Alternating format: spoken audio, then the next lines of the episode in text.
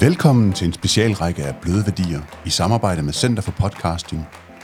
I denne række af afsnit taler vi med vinderne af podcastprisen 2020 og bliver meget klogere på, hvilke gode historier, der ligger bag Danmarks bedste podcast.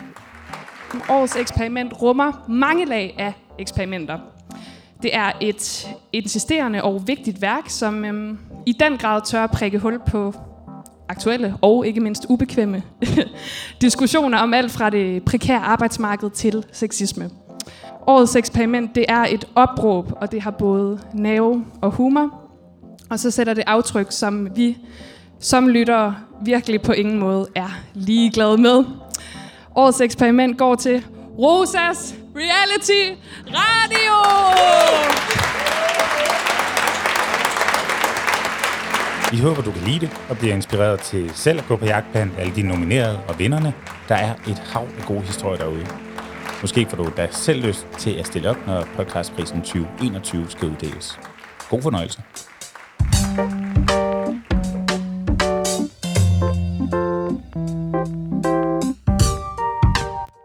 Så er den gal igen. Gorm, vi er ja. på banen med bløde værdier. Velkommen til. Jeg hedder Ja. Gorm Branderup, jeg er uddannet fotojournalist, og ved min side der sidder Jakob E. Robidut, der er uddannet journalist. Det er mig. Vi laver den her øh, podcast, der hedder Bløde Værdier, som handler om storytelling. Og øh, det her er endnu et i rækken af vores specialafsnit i samarbejde med Center for Podcasting, som, øh, hvor vi er ude og interviewe vinderne af podcastprisen 2020. Fordi de jo sjovt nok alle sammen jo også er gode storytellers og bærer på nogle øh, fantastiske fortællinger alle sammen. Og øh, i dag er vi rykket ud af vores hjemlige rammer. Vi sidder i øh, Kongens København og, øh, og har øh, Rosa Marie Frank hos os. Hej Rosa. Hej. Jeg, jeg vil gerne bare lige sige, solen skinner udenfor. Jeg stod ualmindeligt tidligt op hen over Storebælt. Mod solen kørte jeg. Nej. Det var så smukt. Jeg har bare brug for lige at dele det med, fordi jeg synes virkelig bare, at det var skønt. Ja, du sendte også sådan et smukt billede af Storebæltsbroen i solopgangen, og jeg kunne så sende et billede taget gennem fedtet rode ude på Frederiksberg af nogle højhus tilbage. Det var, det var meget po- poetisk måde at sige godmorgen på. Mm. Men øh, vi er her, øh, det er morgen i København, og alt er lækkert. Øhm, og, og Rosa, Også, også mig. Jeg er også lækker. du er også lækker. og vi sidder faktisk hjemme med dig, øh, så tak fordi du måtte komme forbi. Mm. Øhm, Rosa, jeg starter med lige at fortælle lidt om, hvem du er, og så mm. har vi forberedt et spørgsmål omkring øh, din prisvindende podcast, mm. Rosas Reality Radio, som mm. vi skal tale meget mere om. Men altså, Rosa Marie Frank, født i 1975, du har det, der hedder en BFA fra det Fynske Kunstakademi. Ah, sådan en cirkus. Ja. Ikke rigtigt. Jeg har gået der i uh, to år. Alright, Uden en BFA. okay. Mm. Det er noget Øh. øh. teknisk skole. Halløj, ja. Alright, og Ja. så er der noget med øh, en master fra Umeå, Universitets Kunstakademi i Sverige. Ja, det er rigtigt. Og er der ikke også noget med arkitektskole i København? Der gik jeg i to år, ja. Yes. Ja. Så er du øh, udlært radiodokumentarist fra Danmarks Radios Talenthold. Ja, altså det er jo sådan en, øh, det er jo sådan en øh, ikke statsanerkendt betegnelse, ikke? Altså, men jeg har været på Danmarks Radios øh, talenthold, og Ja. så har jeg været en del af Radio 24-7's faste dokumentarredaktion. Yes, ja. præcis. Ja. Øh, du har modtaget arbejdslegater fra Statens Kunstfond. Du er udstillet på Kunsthal Charlottenborg, censureret forårsudstilling, Kunstnernes påskeudstilling, KP Spring på Aarhus Kunsthal. Så har du været redaktør på netmagasinet Kunstens Nus Lydkunstpodcast. Uh, det var langt. Øhm, og så har du lavet øh, det, som vi kommer til at tale om i dag, Rosas Reality Radio, et øh, værk, et lydværk, øh, radiodokumentaristisk lydværk om kunstnernes arbejdsvilkår, er det beskrevet som. Øh, støttet af Billedkunstnernes Forbunds Ophavsretsfond. Ja. Et, et radiodokumentarisk reality-lydværk. Godt. Mm. Jamen, så fik vi det Men det var meget, meget tæt på. Ja, ja, ja. Ja, der er point for forsøget, tror jeg. øhm, og du, er, du har også uh, trukket en del priser ud over den podcastprisen, vi skal snakke om i dag. Så uh, blev du også uh, kaldt Årets Klassekamp i Information 2020. Årets Nyskabelse ved Pri Radio 2020.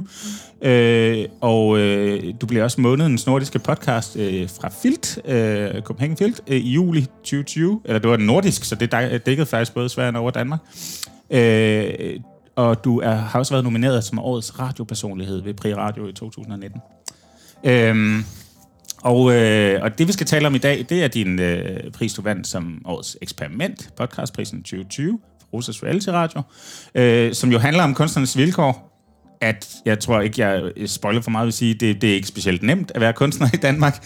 Øh, og som et lille kuriosum kan man så sige, efter du vandt den her pri, øh, pris, så har du faktisk blevet øh, tildelt et arbejdslegat på 100.000 kroner.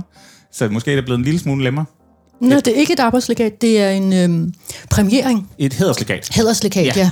Øh, Nils Vessel Bakkes kunstfonds hederslegat. Ja, det er rigtigt, ja. ja. Men det er, det er vel et, du kan bruge til at få lidt ro og, og Ja, arbejde. ja, Noget, ja. som du efterspørger rigtig meget i Rosas Reality Radio. Ja, præcis. Man skal bare bruge, ja, man skal bare lave sådan syv afsnit om kunstnerens arbejdsvilkår, så, Så er den der. så er den der. Men, men Nej. det, var, det var lidt, hvad jeg kunne grave op på dig, Rosa. Mm. Kan du genkende dig selv i det? Øh, Ja, sådan cirkus, men der, er også, der mangler også nogle ting, men, men øh, selvfølgelig gør det. Men jeg vil bare sige, at jeg har lyttet til, til nogle af jeres udsendelser, og jeg synes, det er så super cool, at, at du I sidder og laver ret grundig research på jeres gæster, og så kommer der bare sådan en liste. I havde, det synes jeg er ret fedt, fordi alle, alle de her informationer, dem har jeg altså ikke givet til jer. Nej. Øh, og jeg synes, det var, øh, det var også ret imponerende, hvordan at den, øh, den forrige øh, podcast, I lavede, der øh, kunne du også sidde og fortælle om øh, hendes familiebaggrund. Og, altså, det var jo helt vildt, så meget du vidste om hende. Man du gik helt nøje, tilbage, jo, altså, du gik helt tilbage til, til 2006, når hun havde været med på et eller andet kursus et eller andet sted. Og jeg var bare sådan, oh my god, hvem er I? Jeg vil sige, da, da vi snakkede med Michael Bertelsen, der havde jeg også gjort rigtig meget ud af min research, for jeg ved, at han er en, der går op i det. Mm. Øh, og, og det er sådan lidt en, en hedersbevisning, når man er journalist, ikke? At kunne, mm. kunne, kunne have lavet sin research mm. ordentligt. Ja, ja. Her er vi øh, måske lille smule mere presset, fordi vi faktisk har ret travlt med at interviewe alle de her podcastprisvindere. Ja. Så, øh, så måske er jeg ikke gået helt lige så Ah, meget men helt jeg, jeg, jeg, jeg forventede ligesom fem minutters opremsning. Ikke? Lad mig høre, hvad jeg Ja. mangler, Rosa. Det er noget med, du har lavet en masse punkmusik også. Ja, jeg spillede, jeg spillede sådan noget hippie punk rock øh, musik. Mm. Sådan noget gør det selv, lær det selv, alle kan spille musik. I rigtig, rigtig mange år. Ja. Ja, trommer og bas og øh, ytringer via vokal. Wow. Lidt langhåret, men øh, Jeg vil ikke, jeg, det, jeg vil ikke kalde det sang. Øh, jeg, kan, jeg kan ikke synge det derfor egentlig. Ja, alright. ja. Fedt. Øhm, ja, men, men øh, lever som billedkunstner i dag. Det er det, det, der er dit primære virke, ikke? Og podcaster kan man vel jo så også godt kalde det. Ja, Ja, ja, fedt. ja. Øh, vi plejer lige her omkring sådan at sætte de her hjørneflag i jorden omkring. Det her er jo en storytelling podcast. Mm. Øh, så, så bare lige for at øh, arenaen er kridtet op, mm. plejer vi sådan at spørge vores gæsten, hvad er storytelling for dig? For det er jo sådan en stor fluffy størrelse, det her begreb. Oh my god, ja. Øhm, mm, altså, jeg ved ikke, hvad... Jeg ved ikke, hvad øhm, eller må jeg lige, må jeg lige cutte et øjeblik?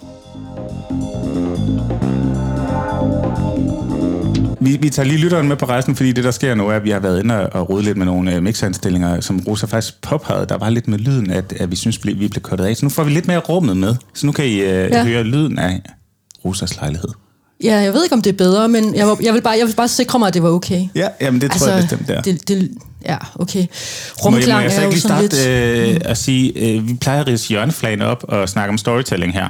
Øhm, og, og sådan som I plejer at gøre det egentlig, det er, at jeg plejer at lægge over til dig, Gorm, faktisk. Ja. Og sige, nu sidder vi hos en billedkunstner og podcaster i det her univers. Hvis du sådan skal prøve at komme med et bud på, hvad, hvad storytelling er inde i dit hoved, hvad, hvad kunne det være? Åh, oh, Jacob, den er, den er god. Øhm, jamen, vi er i København, og jeg har haft øh, fornøjelsen af seks måneders praktik ved Jyllandsposten i København, hvor jeg har ligget, øh, havde et lille hummer ude i Valby. Og hver morgen så cyklede jeg ind til Rådhuspladsen, ind til Jyllandsposten derinde, og nød den her solopgang, som vi jo også har haft fornøjelsen af her i dag og se, hvilke spændende opgaver. Nogle gange så kørte jeg direkte ud til, til de kilder, der skulle fotograferes og puttes i avisen og fortælle de historier, som jeg sammen med journalisten ligesom havde, havde forsøgt at, at finde frem til. Og jeg husker sådan en øh, episode, hvor at, et, et, et, et, et, et, et, omkring alt det vand, alle de her kanaler og det lys og de her nye bygninger, der er i, i byen, hvor jeg øh, husker, at jeg fik en mand til at kravle ned på en af de her redningsstiger i kanalerne. Så kun hans hoved og det øverste af skulderen sådan lige stak op. Og så skulle han sådan kigge i en retning mod lyset og skyggerne, og jeg, jeg, jeg, jeg var bare så lykkelig over det. Og bagefter så er det sådan, "Mm, hvorfor fanden skulle han stå nede på en redningsstige i kanalen? Men for mit, i mit visuelle hoved, der gav det bare øh, super god mening at prøve at, at formidle denne her lidt, øh, nu kalder jeg ham blå mand, fordi han var virkelig erhvervsmand helt ind til benet, mm. og så virkelig erhvervsagtig ud med, med fin habit og blå skjorte, og, og så kunne jeg godt lide den her kontrast til, at han sådan var lidt under øjenhøjde og lidt nede i kanalen og stikker hovedet lidt op over alt det her og kigge ud i, i, i fremtiden og kigge ud mod lyset og sådan prøve på at, at, at formidle det her, fordi jeg synes, at på det tidspunkt, jeg kan ikke huske historien som sådan, men jeg synes bare, det gav super god mening, og det blev jeg lige mindet om, da jeg kørte ind i, i, i København og, og så øh, stort set vejen til, til Rådhuspladsen på min vej. Perfekt. Og hvad med dig, Rosa, hvis, hvis, hvis du skal snakke storytelling, hvad er det for dig? Øhm, jamen, øh, det er mange ting. Hmm? Altså, jeg, jeg tænker, der er jo ligesom... Øhm, altså, der er kommersiel storytelling. Hmm. Øhm, der er øh, historiefortælling, altså eventyret, sådan grundformen. Øh, Mm. Der er et problem, der er en modstander, der er en hjælper. Det kombinerer, og så er der ligesom en, en outro og en konklusion, og vi lærer noget af det. Model, ja. Ja, øhm, der er øh, politisk propaganda. Det er mm. jo også storytelling. I høj grad, ja. Øh, der er øh, personlig branding. Det er også storytelling.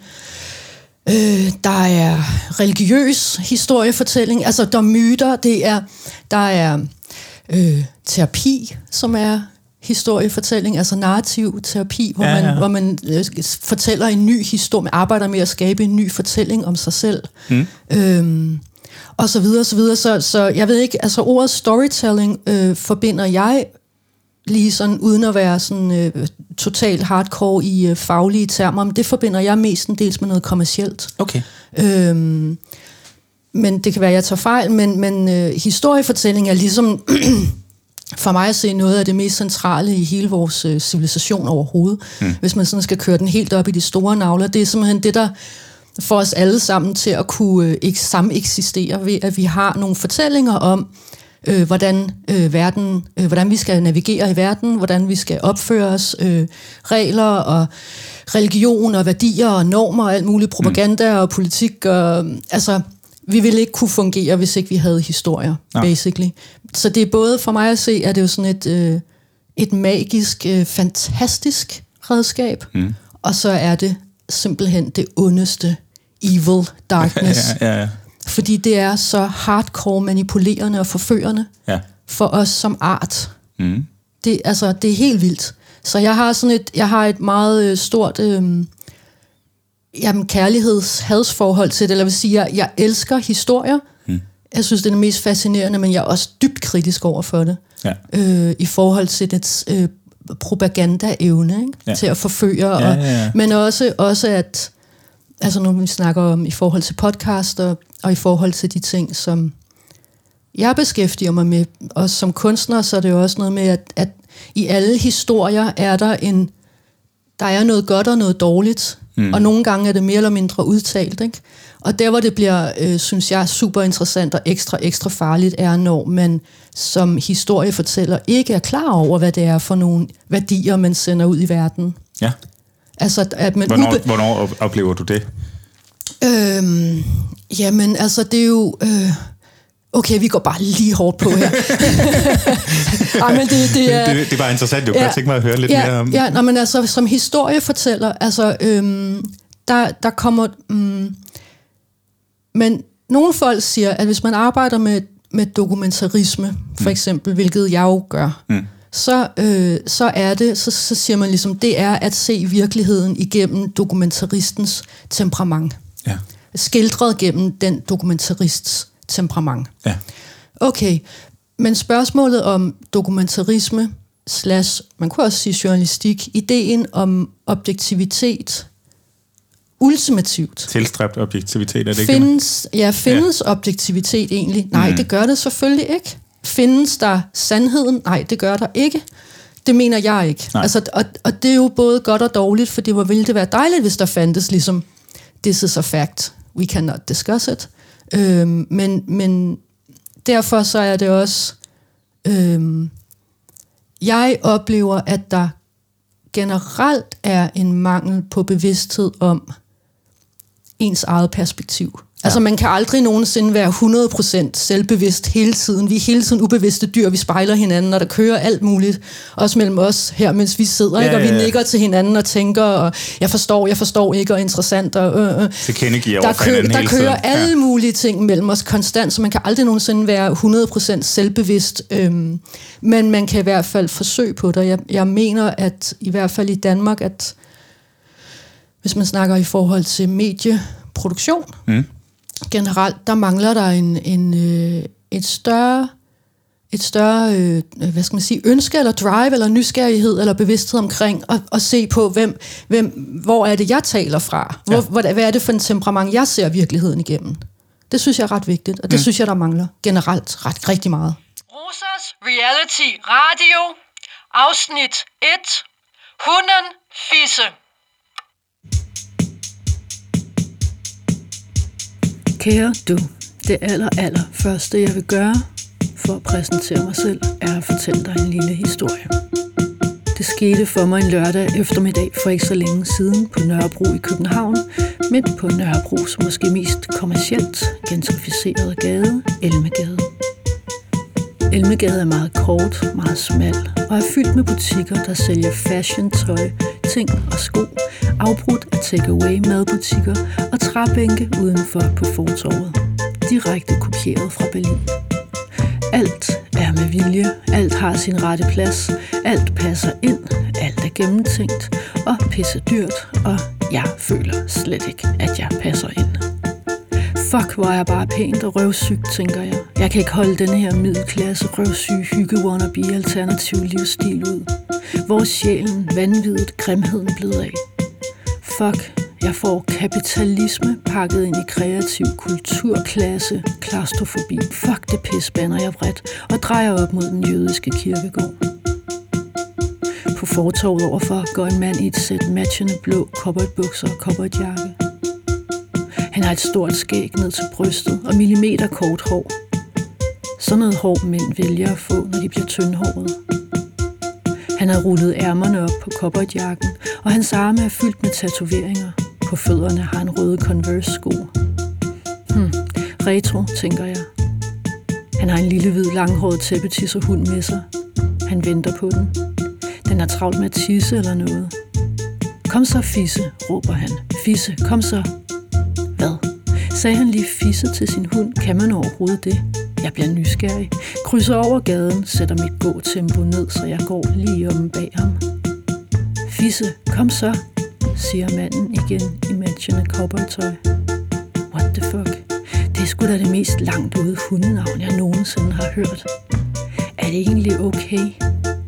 Men det er jo virkelig sjovt. Jeg kan ikke lade med at smile. Ja, mand, fuck alt det her småborgerlige Nørrebro-pis. Måske er der stadig håb. Jeg må sige det til ham. Jeg må simpelthen sige til ham, at det er virkelig fedt med nogen, som endelig tør give al pænheden en stor fed fuckfinger. Han har jo reddet mit humør. Jeg går op på siden af ham. Hej, det er altså et virkelig fedt navn, du har givet din hund. Jeg smiler super venligt. Nå, jo tak, svarer han overrasket. Han er nok ikke så vant til at smalltalk i det offentlige rum, tænker jeg for mig selv. Vi står stille, mens hunden roder med snuden ned i krasset langs husmuren. Ja, altså jeg tror faktisk, det kommer op på min top 10 liste over bedste hundenavne. Måske som en af de bedste fem hundenavne, jeg nogensinde har hørt, siger jeg og smiler endnu mere. Han kigger lidt usikkert på mig. Ja, altså, øhm, hun tisser også rimelig meget. Jeg får sære associationer. Hedder du det også selv? Nej, jeg hedder Rosa, svarer jeg og holder smilet oppe. Prøvede han lige på at fornærme mig? Nå, men jeg vil bare lige sige det til dig. Øhm, ha' en god dag, siger jeg. Jeg sætter skridtfarten op for at undgå, at vi kommer til at følge sig og gå ved siden af hinanden på fortorvet, hvilket jo altid er mega akavet. Kom så, Sisse, siger manden bag mig. Det er løgn. Sisse. Hvem fanden kalder også sin lille hvide tæppetisser hund for Sisse? Og næste tanke. Åh oh, nej, nu tror han, at jeg synes, Sisse er verdens fedeste hundenavn. Og næste tanke. Åh oh, shit. Eller han tror, jeg prøvede på at score ham på en virkelig underlig måde. Jeg vender om og går tilbage. Han ser bekymret ud, måske en lille smule bange. Hej igen, jeg vil bare sige til dig, at jeg troede, at din hund hed Fisse. Altså ikke Sisse, men Fisse. Det var derfor, jeg sagde, at jeg synes, at det var så fedt et navn, du havde givet din hund tattoo-billig med de røde Converse-sko står og bare måber, da jeg siger, men hey, have en god dag.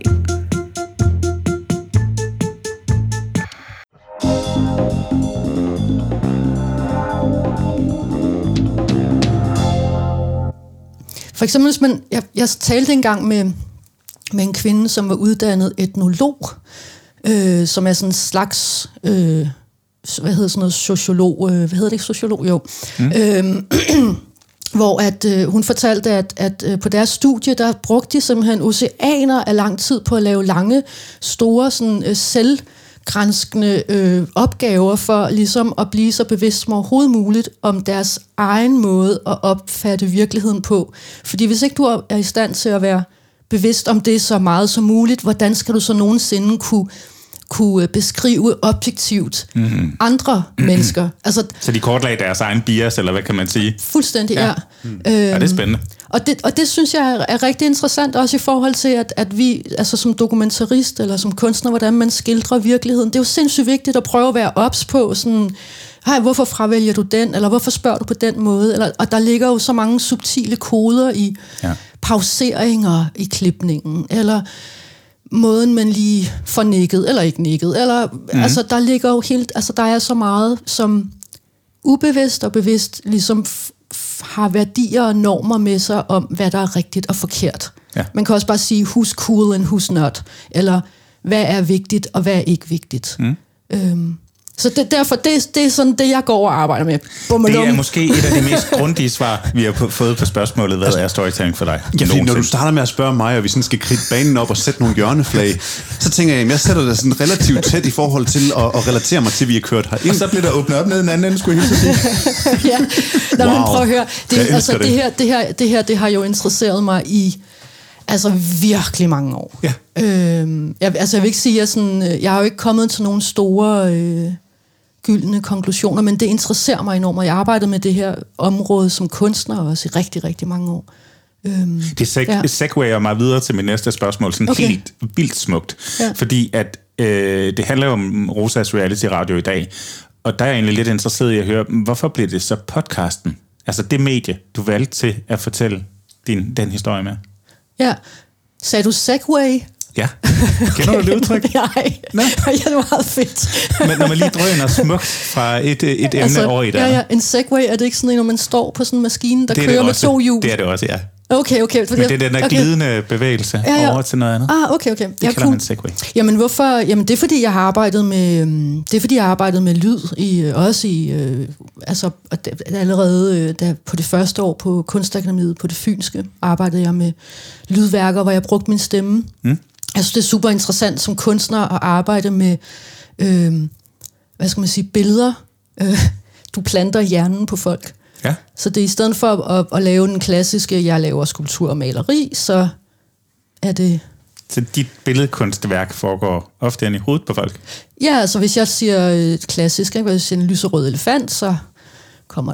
Altså, jeg kunne selvfølgelig gøre lidt mere udførligt, ikke? men ja. Forstår, hvad jeg mener. Man, man, man beskriver via ord eller lyde, ikke? altså skaber billeder via ord og lyde. Ja. Øhm, så, så, og så kom der jo ligesom... Øhm, og så var jeg bare, så fandt jeg sådan ligesom ud af, at, at okay, lyd er super interessant, men dokumentarisme er også øh, et virkelig, virkelig interessant felt, fordi at man har mulighed for at hive ekstremt mange forskellige perspektiver og positioner ind omkring et emne. Mm.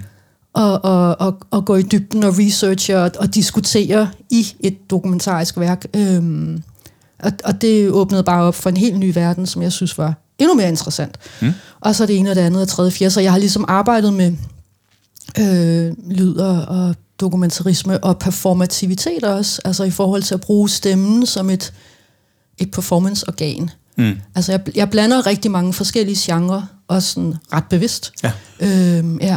Og det hører man jo virkelig også, når man lytter til podcasten, mm. af megafoner og hurtige klip og lyd, hvor den bliver lysere og mørkere, altså sådan, nu siger jeg tre farver, mm. altså tre lyde lagt oven i dit speak, mm. altså mm. der er virkelig, der er virkelig mixet op mm. på en super fed måde. Og min favorit, Orlet, der mm. er får lov til at komme ind og være mm. sådan lidt happy-go-lucky i mm. et øh, nogle gange meget, meget sådan lidt trist univers, ikke? Altså meget, det bliver meget kontrapunktisk på en eller anden måde, ikke? Mm. Kontrapunktisk. Ja. jeg kan mærke, at jeg skal passe på, nej, nej. hvilke ord jeg får Nej, det, det er cool. Hvad betyder kontrapunktisk? Det er, når to, øh, man bruger det inden fra musik, øh, når to øh, sådan modsatrettede ting går op mod hinanden, mm. øh, og på den måde egentlig forstærker begge dele. Okay. Hvis du har noget meget svagt og noget meget øh, kraftigt, mm. så, så, øh, så, så bliver begge dele nærmest forstærket, når det møder hinanden. Ikke? Mm. Mm? Ja. Ej, kloge. Mm. Mm. Jeg, jeg siger ikke noget. Jeg synes, det var meget klogt, og jeg, mm. jeg synes, det bringer os videre til noget ovl. Ja. Mm.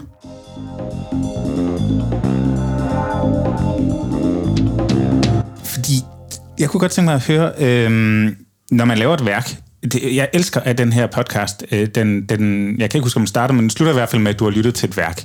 Øh, og når man laver et værk, så tænker jeg, at det opstår som en form for vision, og så øh, prøver man bedst muligt at formidle den vision, man har for det her værk. Det er i hvert fald min egen idé om, hvordan kunst foregår. Jeg er ikke kunstner, så jeg skal kunne sige det. Men, men jeg kunne godt tænke mig at prøve ud fra den, øh, hvis du er enig i den præmis, at spørge dem, hvor tæt er du kommet på at nå i mål med den oprindelige vision, du havde for det værk, som Rosas Reality wow. Radio er? Ah, fedt spørgsmål.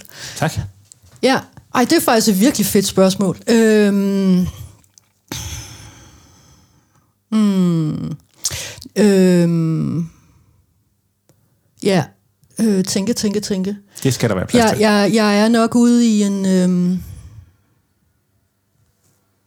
Mm, ah, jeg er nok ude i en 75 procenter. Så der er 25 procent, der er ramt forbi. Kan man, kan man være så fræk at sige det? Ja, nej, men jeg vil ikke sige, det er ramt forbi, men som jeg ikke lykkes. Okay. Øh, jeg vil, som jeg ikke lykkes med, og det handler om, at, øh,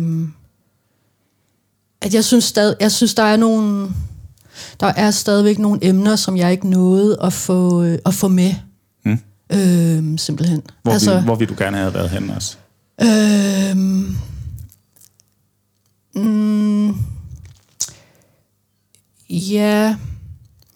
Jamen, det er ret mange ting. Øh, nej, det kan jeg sgu egentlig ikke lige svare på. Jamen, det er også, fordi jeg sidder lidt og holder tilbage, fordi jeg sidder med en sæson. Jeg sidder og arbejder kontinuerligt på at lave en sæson 2. Ah. Øh, så, så, øh, Ja, så skal du heller ikke dele ud af nej, og det er egentlig ikke så meget, fordi det er hemmeligt. Det er mere fordi, at jeg har sådan en ting med, at øh, hvis jeg snakker for meget om ting, så, så, så ved jeg ikke, der sker et eller andet med mig, så, øh, så, øh, så, så mister jeg selv interessen. Okay. Ja, man kan godt Øh, tale ting til døde på den måde. Ja, og det har ikke noget at gøre med, om andre folk ikke er sådan yes fedt eller mm. skød eller noget. Det er bare, jeg, jeg har det ikke så godt med at snakke for meget om... Øhm, ja, Men lad os så så, det, sige, der er tre, ikke noget lad os vente Ja. rundt. Tre kvart i mål er jo også ret godt. Hvordan, Ja. ja. hvordan tænk, hvad tænker du om det? Er det så et succesfuldt værk for dig? Øh, nej, ja, både ja og nej, ikke? Altså, fordi, øh, altså, virkeligheden var jo den, at da jeg så, altså, altså, jeg har ret meget præstationsangst Mm. i mig. Mm. Øh, så virkelig meget af den her er lavet på præstationsangst. Ja, det var også en driver på en eller anden måde. det, det er jo også en slags driver, ja. Ja. ja. og øh, øh, derudover så øh, forsøgte jeg jo ligesom, altså, og, og, og øh, øh, i stedet, altså ikke at, øh, jeg forsøgte ligesom at vise øh, nogle forskellige problemer om, omkring tabu og idéer om, hvad man må tale om og ikke tale om, og øh, øh, magthierarkier og socialklasser, og jeg var inde og, i kunstverdenen, og jeg var inde og, og lave et interview med for eksempel Statens Kunstfond, og øh, altså jeg var ligesom ude i nogle, jeg var ligesom ude i nogle, øh, hvad skal man sige, afveje eller hvad sådan, områder, hvor at øh, jeg potentielt virkelig godt kunne øh, øh, meget, meget hardcore skyde mig selv i foden. Mm. Øh, og lave øh, et rimeligt øh, intenst øh, kunstnerisk selvmord. Mm. Øh, og altså fordi at det er der jo i alle brancher. Der er jo ligesom ting, man taler om og ikke taler om, og der er ting, der er vældig ukule, og, og som ligesom er øh, ilde set. Mm. Og det er jo ikke, fordi der ligesom er nogen, der skælder en direkte ud, man bliver bare sådan øh, langsomt, subtilt sluset ud. Ja, ja, ja. ikke? Altså, du, du er ligesom ikke øh, fed at have med i miljøet så agtigt. Og det var jeg ret sikker på skete for mig. Mm. Så jeg var helt sikker på, at, øh, og jeg var ligesom også kommet øh, overens med mig selv om, at okay, så er det her mit outro. Øh, så nu laver jeg det her, og så, øh, så laver jeg ikke øh, noget, der kunne minde om kunst mere eller noget, fordi nu, nu er den kørt. Wow. Det var jeg helt sikker på. Sådan og et jeg øh, kunstnerisk selvmordsbrev på en eller anden måde, ikke? Ja, ikke? Altså, fald. så, så her er det, så Ja. øhm, okay. Og det, det var altså ikke let. Altså, Nej. du kan spørge min... Øh, jeg har jo haft nogle forskellige kunstkollegaer og, og, og radiokollegaer, som, har, som jeg har bedt mig om at, at holde mig i hånden, for mm. jeg kunne ikke gøre det alene. Nej. Altså, øh, altså, som ikke til at, at, at lave det, men til at støtte mig og give feedback og sådan noget. Øhm, Altså, det var virkelig seriøst angst og Ja. sammenbrud. Så derfor, hvor var, hvor var det, vi kom fra dit spørgsmål? Det var, øh, Men det, om, det var egentlig om, om jeg var om tilfreds. tilfreds med det, Ja, den, så, så- så meget du nåede i mål med det. Ja, ikke? Altså, så jeg var, jeg var på en eller anden måde ikke rigtig tilfreds, vel? Altså, da det, da det blev udgivet. Fordi at det er jo virkelig trist at tænke, nu begår jeg harakiri, ikke? Altså, Mhm. det er jo ikke, det er jo ikke en fed outronote, vel? Altså, Nej. det er jo rimelig nederen. Øh, og så har det jo bare, så sagde det jo ligesom slap der bam bam, Ja. og gik 180 grader den anden vej. Ja. Øh, og så har jeg jo bare været i sådan en choktilstand. fordi det havde jeg jo slet ikke... Øh, altså det har jeg dels aldrig nogensinde... Jeg har aldrig nogensinde prøvet at lave noget, som fik så meget respons. Altså okay. det var i sig selv også et chok. Mm. Altså, Har det bare været sådan et uh, endorfin-rush siden da, eller Altså, har jeg- det givet anledning til nye tanker Ja, nye ja. sider af værket? øh? Jamen, jamen det jeg har fundet ud af, som jeg jo ikke vidste, fordi jeg har ikke prøvet det her før, men det var, at altså, fordi jeg har så meget præstationsangst, så fandt jeg så også ud af, at positiv øh, feedback giver mig også præstationsangst. Wow. Wow. Og det har jeg jo ikke prøvet, altså det er simpelthen fordi, jeg har ikke prøvet quote-unquote succes på den måde. Men, men det gør, altså det at der står en masse folk og siger, hurra, wow, og klap, klap, og sender beskeder og mm. alt muligt. Altså jeg har jo bare gået og været helt, øh, fuck, fuck, fuck, hvad skal jeg nu gøre, hvad skal jeg nu gøre, helt stresset. Og helt, Ja, ja. Altså den der præstationsangst, som ikke er sådan helt logisk, ikke? den har jeg jo bare haft galop. Altså det er jo, og det er jo sådan et sindssygt paradoks, fordi jeg burde jo rende rundt og bare være mega glad. Ja.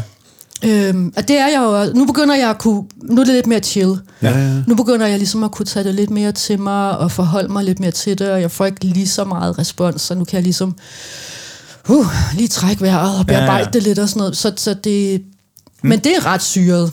Ja, fordi, altså, mm, nu har jeg lyttet den også på vejen herover i bilen, og, og, og virkelig, jeg synes også, man kan høre en, en usikker, usikkerhed mange gange, og en selvreflektion, hvor du, inden du går ind til nogle ting, eller mødes med nogen, øh, både i oplægget til det, og, og den vej rundt. Men jeg sad også på et tidspunkt, og var sådan helt på røven over, hvor reflekteret du var, og hvor, hvor, hvor, hvor, hvor super fedt syn du havde på, på, på, på, dit, på dit eget selvbillede og sådan nogle ting, og fik kæmpe, kæmpe stor respekt for det, fordi jeg tænkte sådan, hold da kæft, men her sidder jeg og kører bil og føler mig egentlig som et tomt hylster, der bare bliver fyldt op. Nå.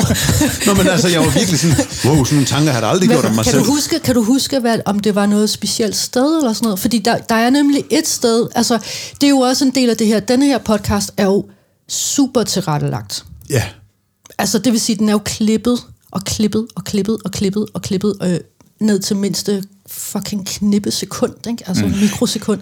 det var omkring Så- der, hvor der var den her selviscenesættelse øh, af sig selv og selvbillede og opstilling af sig selv, hvor du har en passage, hvor du mm. ramser op. Det skal lige siges, at jeg hører det i sådan 1,7 ret hurtigt, fordi Ja. jeg, jeg skulle herover. Det går om. Han er effektiv. Ja, Så, ja. så, det sådan, så det blev virkelig sådan, dak, dak, dak, dak, dak, dak, og Ja. det var sådan helt overvældende, og jeg fik, Ja. kunne virkelig bare mærke, hvordan det ramte ind i mig selv, ja. med at iscenesætte sig selv. Ja. Og samtidig så kunne jeg også høre det her sådan usikkerhed, nogle andre mm. momenter, så det var sådan kontrapunktisk, mm. fordi at, at du virkelig havde den her usikkerhed, og så Ja. den her stærke ja. selvbillede af at iscenesætte sig selv. Ja, ja. Altså. Jamen, fordi at, at, at en af de elementer, øh, som jeg synes har været ret interessant i forhold til storytelling, øh, og hvordan man kan arbejde med det, når man samtidig også øh, er meget bekymret over dets forførende magt mm. og manipulerende, propaganderende magt. Det, øh, en af mine forsøg, eksperimenter, har været at tage et meget hardcore, konkret metalag ind. Øhm, og det kommer i første afsnit. Jeg tror ikke, det var første afsnit, du havde hørt. Nej, okay. Jeg tror, vi er en tre stykke, tre, Ja, ja, ja. tredje henne. Ja, Nå, men der er i første afsnit, der har jeg en, øh, en, øh, en optaget en øh, samtale med min øh, mangeårige terapeut, hvor jeg snakker med hende om præstationsangst, mm. og, og snakker med hende om mit selvværd og min opvækst, hvor jeg ligesom ikke kommer fra sådan en klassisk... Øh, ja, jeg har en ret hardcore opvækst mm. med, med sådan, i de lavere socialklasser med sådan rimelig meget omsorgsvigt og sådan noget. Hvilket jo selvfølgelig sætter sig, det er jo klart. Altså. Mm. Øhm, og, og der sidder jeg og snakker med hende, så- hvis jeg husker ret, og så afbryder jeg lige pludselig det hele øhm, med et, et nyt klip, der kommer udefra, og begynder så ligesom at ramse op, hvor nederen jeg synes, det er at lave det her projekt. Fordi at jeg bruger alle de klassiske værktøjer i værktøjskassen for at skabe historiefortællinger, drama og selviscenesættelse. Ja, og, ja, den kan jeg godt og huske, nu, passage. Og nu, øh, nu udleverer jeg mig selv, og så føler, jeg, eller så føler lytteren ligesom, at at øh, du kender mig, og nu får du lyst til at høre noget mere. Og Man det føler giver sig mig også- virkelig taget med bukserne nede som ja, lytter ja, der. ja. Altså, det, det, det er virkelig sådan noget, nej, hun har gennemskuddet mig. og hun siger det til mig nu, og det, det må hun ikke. Nej. Altså,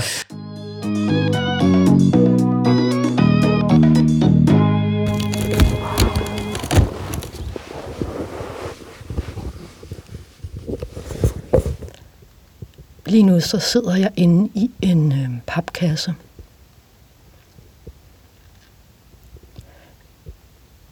Det er fordi, jeg har bygget en akustisk boks ud af nogle øh, store stykker pap. Så det var egentlig meningen, at øh, jeg skulle sætte mig herind og indtale en introduktion til, hvem jeg er.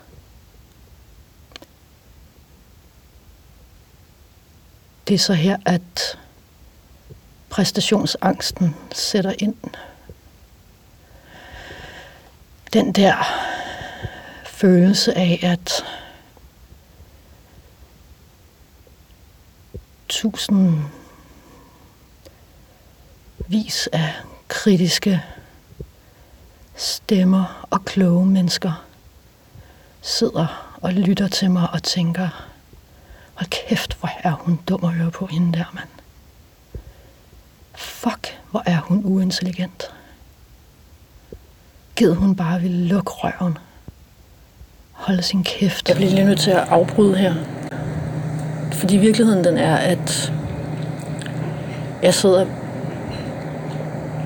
ikke lige nu. Lige nu, der står jeg og kigger ud af et vindue. Men i min lejlighed, men virkeligheden er den, at hele det her koncept med at bruge sig selv som materiale, når man laver en, for eksempel en radioudsendelse, det er verdens ældste knep i håndbogen for et at lave identifikation. Det vil sige, at du sidder og tænker, ej, hende Rosa, hende kommer jeg godt nok tæt på. Nu føler jeg lidt, at jeg kender hende, og jeg får lyst til at høre noget mere. To, så giver det mig adgang til alle mulige folk og deres viden og know-how og netværk. Og tre, så giver det mig PR og synlighed. Så jeg ved sgu ikke, et eller andet sted, så har jeg det sgu sådan lidt rimelig meget nedtur over at lave det her, og sådan lidt fuck det her projekt. Måske skulle jeg bare gå ud og øh, arbejde for at redde jorden mod total klimaforandringssammenbrud. Det er sådan, jeg har det lige nu. What the fuck med det her radio kunstpis? What the fuck? Forandringen har at gøre med både at gøre nogle andre ting, gå imod det, som, som ligesom føles som om det er ristet ind i granit. Altså, og så vender jeg så tilbage til terapisamtalen Ja. igen, og laver den færdig. Mm. Sådan helt Og er reelt. også- Og det er jo en måde ligesom også, altså det med, at, at man man snakker tit i, i kunst om, om rum, og arbejde med, med rummet, Ja, ja, installation og whatever, øh, kroppen og alt det her. For mig, der er det at arbejde med redigeret podcast, dokumentarisme, det er jo, at man går ind og ud af forskellige rum, og så kan man ligesom gøre det mere eller mindre bevidst eller brutalt. Det her klip, hvor jeg afbryder en rimelig sådan... Altså, det er en heart-to-heart ting. Ja, det er, en, det er en der oprigtig samtale ja. med min terapeut om noget af det sværeste i mit liv. Mm. Med ligesom at sige sådan, what the fuck er det her, jeg har gang i? Fuck det her projekt. Altså, jeg sidder bare og manipulerer med dig, er basically det, jeg siger, og så gå tilbage igen. Det er jo en brutal måde at ligesom at pege på de rum, vi er i gang med. Det, er- jeg synes, det er fucking genialt greb, Rosa. Jeg blev meget ramt af det personligt. Nå, tak.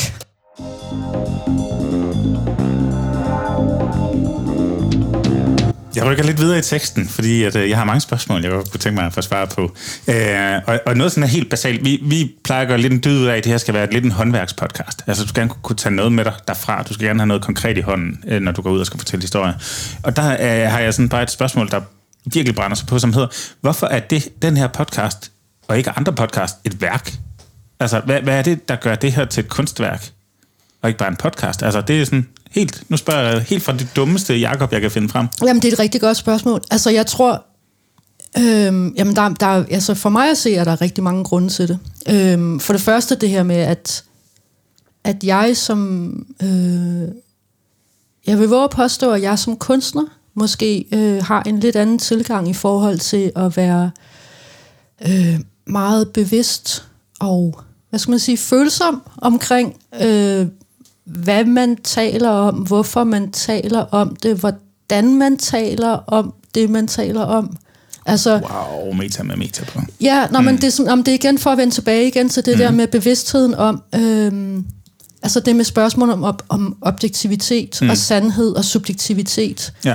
Øhm, og, og, og der er jo også nogle praktikaliteter omkring det, at, at hvis du, altså det tager jo, det tager jo fuck lang tid at lave sådan noget her, ikke? Ja. Altså det som, det, som jeg har lavet, altså... Hvor lang tid har det taget dig?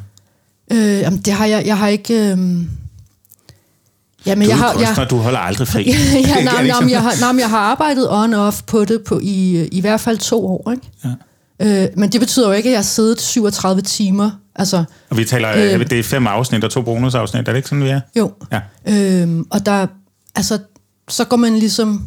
Nå, nej, nu rører jeg af sporet tilbage igen. Hvorfor, hvorfor er det det kun... et valg? Hvorfor er det et altså, der, altså, fordi at, at for det første, altså, der er det her med, hvor lang tid du øh, bruger på det, den refleksion og den tilgang, og følsomhed også, der er i forhold til...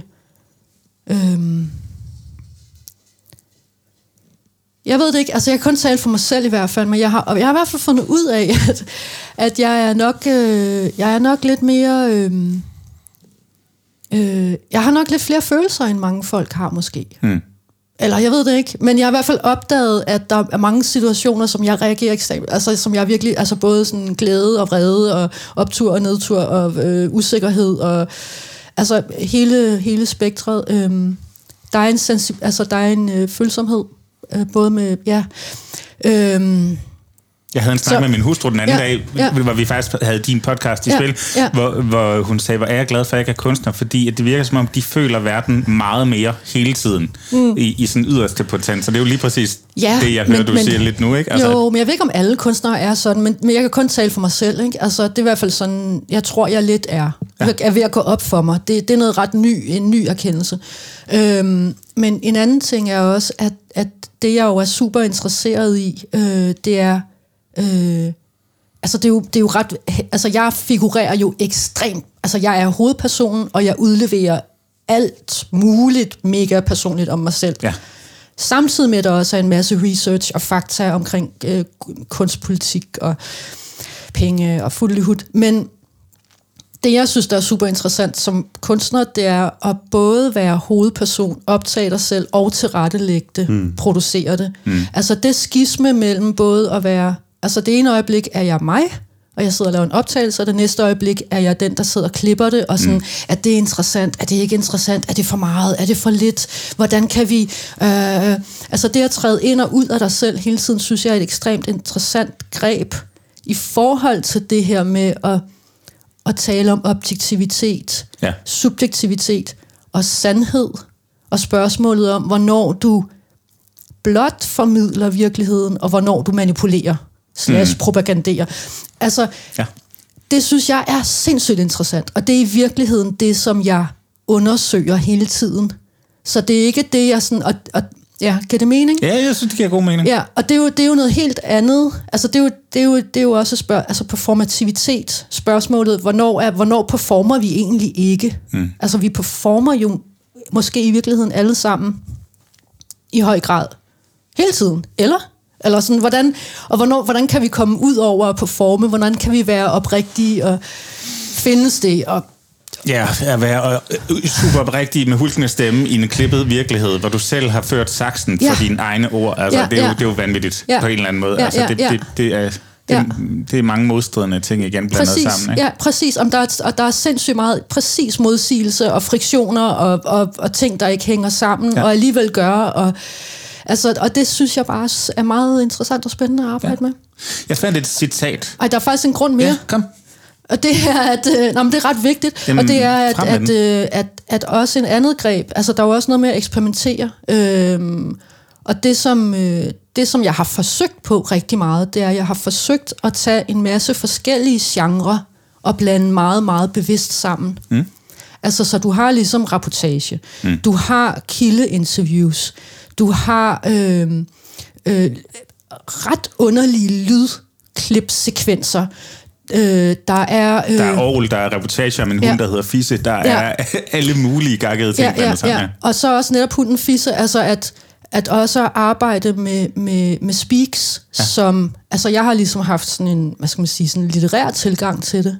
Altså simpelthen, og, og, og igen, voldknippet dem så ufattelig fucking mange gange, som om, at det var en digtsamling, du skulle sidde og udgive. Ikke? Mm. Og det, det er jo noget at gøre med at tage de der forskellige elementer, som man normalt ikke blander sammen i den og det er jo også noget, jeg kan gøre som kunstner, som hvis du sidder med en redaktør, og du skal tænke lyttertal, og la la la la la, altså, og, og det er jo det, der er fordelen ved at være et one-woman band. Mm. At det er mit udtryk, jeg bestemmer, og, og det har været sindssygt vigtigt for mig ligesom at, at prøve at blande, øh, blande de her genrer. Jeg synes, der mangler eksperimenter i forhold til, hvor meget man kan med lyd Ja. og historiefortælling. Ja. Men du eksperimenterer jo også vildt. Ja. Og det repræsenterer vel også hele det følelsesregister, som du ligesom et eller andet sted siger, at du har alle følelserne og angsten for at præstere og sådan mm. nogle ting. Og så kaster du jo også tusind følelser ind i din... din Ja, ja. Ja, det må du godt. Ener- energi er vigtig. ja. Og hold Energi kæft, der er meget sind- energi i det, ja. Jamen, det er virkelig vigtigt. Altså, og sådan, apropos, vi sad lige og snakkede om, øh, altså bare sådan elementært, da vi sad og lavede lyd i starten herinde, vi trykkede optag. Altså bare sådan en lille mikroting, og det er jo ikke noget med at eksperimentere, men, men bare bevidstheden om det medie, man arbejder med, og hvad det kan, mm. og prøve at udfordre den genre, eller udfordre stemmen, eller tempo, øh, rytme, rumskift osv. osv. Men, men altså bare det, hvis man skulle sige sådan, A, prøv på at få så god lyd som muligt, fordi mm. allerede der, mm. altså hvis ikke du har ordentlig lyd, eller sådan, altså, ja, okay, nu hopper jeg lidt, lidt rodet rundt i det, men ja, eksperimentere, men god lyd er vigtigt. Mm. Kæmpe vigtigt. Ja. Jacob, du Øh. havde et citat, du ville ud med. Ja, mm. men jeg tænker faktisk, fordi vi blander ikke tingene så meget i vores podcast, men vi, vi har dog også lov til at putte all in en gang imellem, så det vil jeg altså gøre nu. Yes, så som de unge siger, skud ud til øh, Henrik Balke Møller, der laver vores dejlige Aarhus jingles. Vi har faktisk snakket om at have ham live med rundt, og sådan, han lige kunne sidde med et over i hjørnet. Det vi havde, vi havde nok have været ret passende i dag. øhm, nej, jeg havde et citat, jeg havde fundet frem, og det handler sådan lidt mere om, øh, hvad kan man sige, den sådan lidt mere øh, lige til præmis for fortællingen omkring øh, det hårde ved at være kunstner, og de vilkår, der er at arbejde som kunstner. Øh, du, jeg kan ikke huske, hvor jeg har fundet det til du, du har sagt, nu har jeg så taget en chance, og sagt, fuck it, jeg prøver bare at sige noget højt, og så håber jeg, at det hele kan blive lidt bedre. Øh, og der, der er vi inde i den her med, at, øh, at øh, du drømmer om arbejdslegater frem for projektstøttemidler, og du mangler plads til fordybelse som kunstner og sådan noget. Hele den her fortælling, som jo ligger i et lag af podcasten, ikke? Hvordan har det opråb egentlig virket? Øh, har, det, har, har det givet dig noget, eller øh, både personligt og altså som branche, har, har, er dit opråb blevet hørt? Øh. Mm. Hvad skal jeg svare på det? Mm. Øh, bum, bum, bum, bum, bum. det ved jeg sgu ikke rigtigt. Nej. Nej, altså... Øh, jo, altså...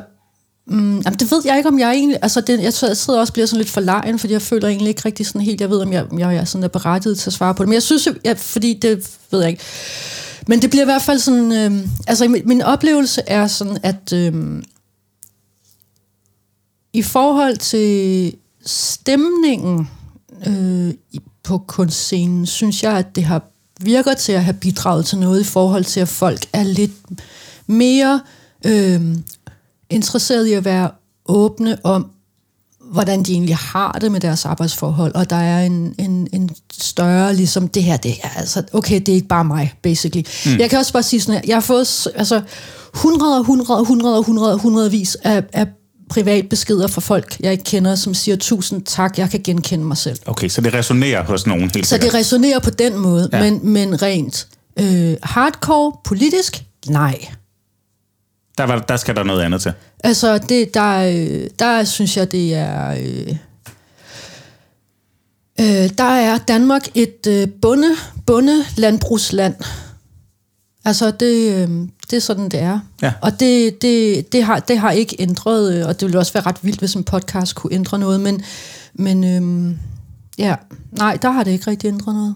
Er det, er, det, er det skuffende, eller er det forventeligt?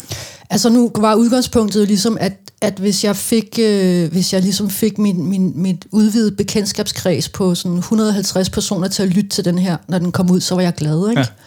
Ja. Øhm, så jeg er jo helt vildt... Jeg tænker, at du er noget, noget længere ud. Jeg, jeg er helt vildt glad for, så langt den er kommet. Ikke? Så. Ja. jeg havde jo ikke forventet ligesom, at, at lave revolution, men jeg vil sige, i forhold til, hvor meget respons jeg synes, den har fået øh, blandt kulturarbejdere, synes jeg, det er fuldstændig mega deprimerende, at, at der stadigvæk bare øh, overhovedet ikke fra sådan magt altså fra magtens, altså det er jo ultimativt magt og Christiansborg, der sidder og skal bestemme, hvad er vigtigt og ikke vigtigt, og der er kunst bare ikke vigtigt. Nej.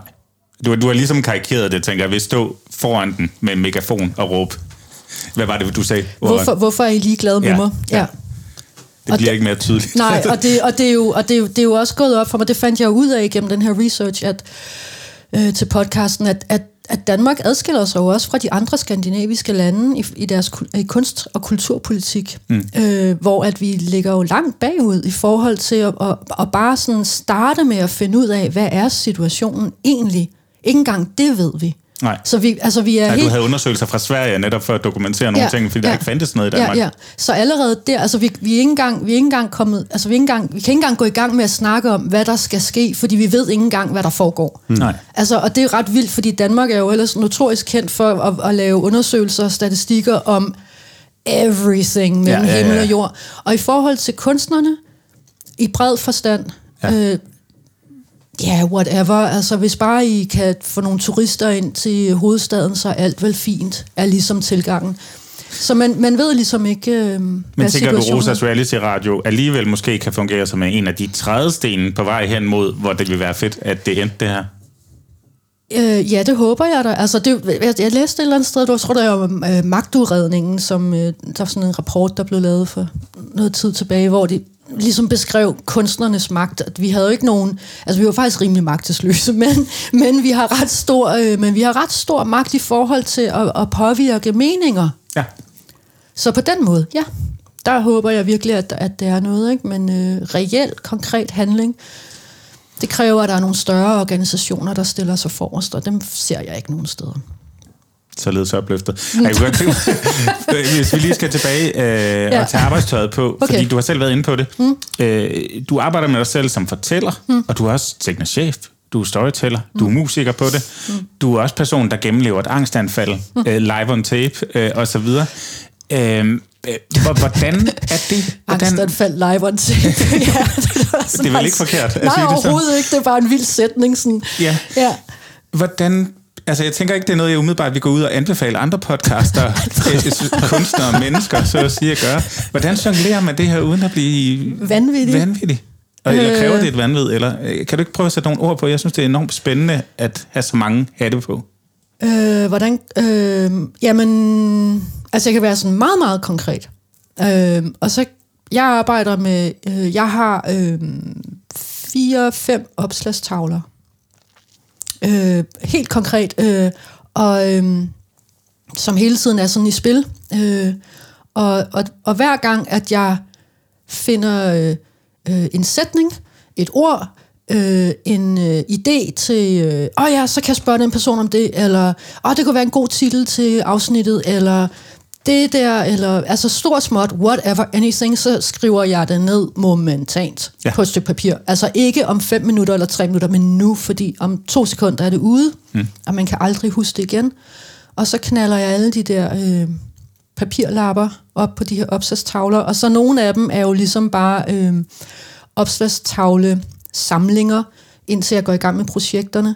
Og så er der sådan nogle systemer med at, øh, jamen, øh, altså emne, så sorterer jeg alle papirlapperne i, ind i forskellige emner, og så er der forskellige personer, man kunne snakke med, som ryger ind i samme emnepulje, og så efterhånden udkrystalliserer det sig mere og mere i den der klassik, hvor du har ligesom en post-it note til hver scene, mm. som du så kan bytte rundt på efterhånden, som du tilrettelægger. Ikke?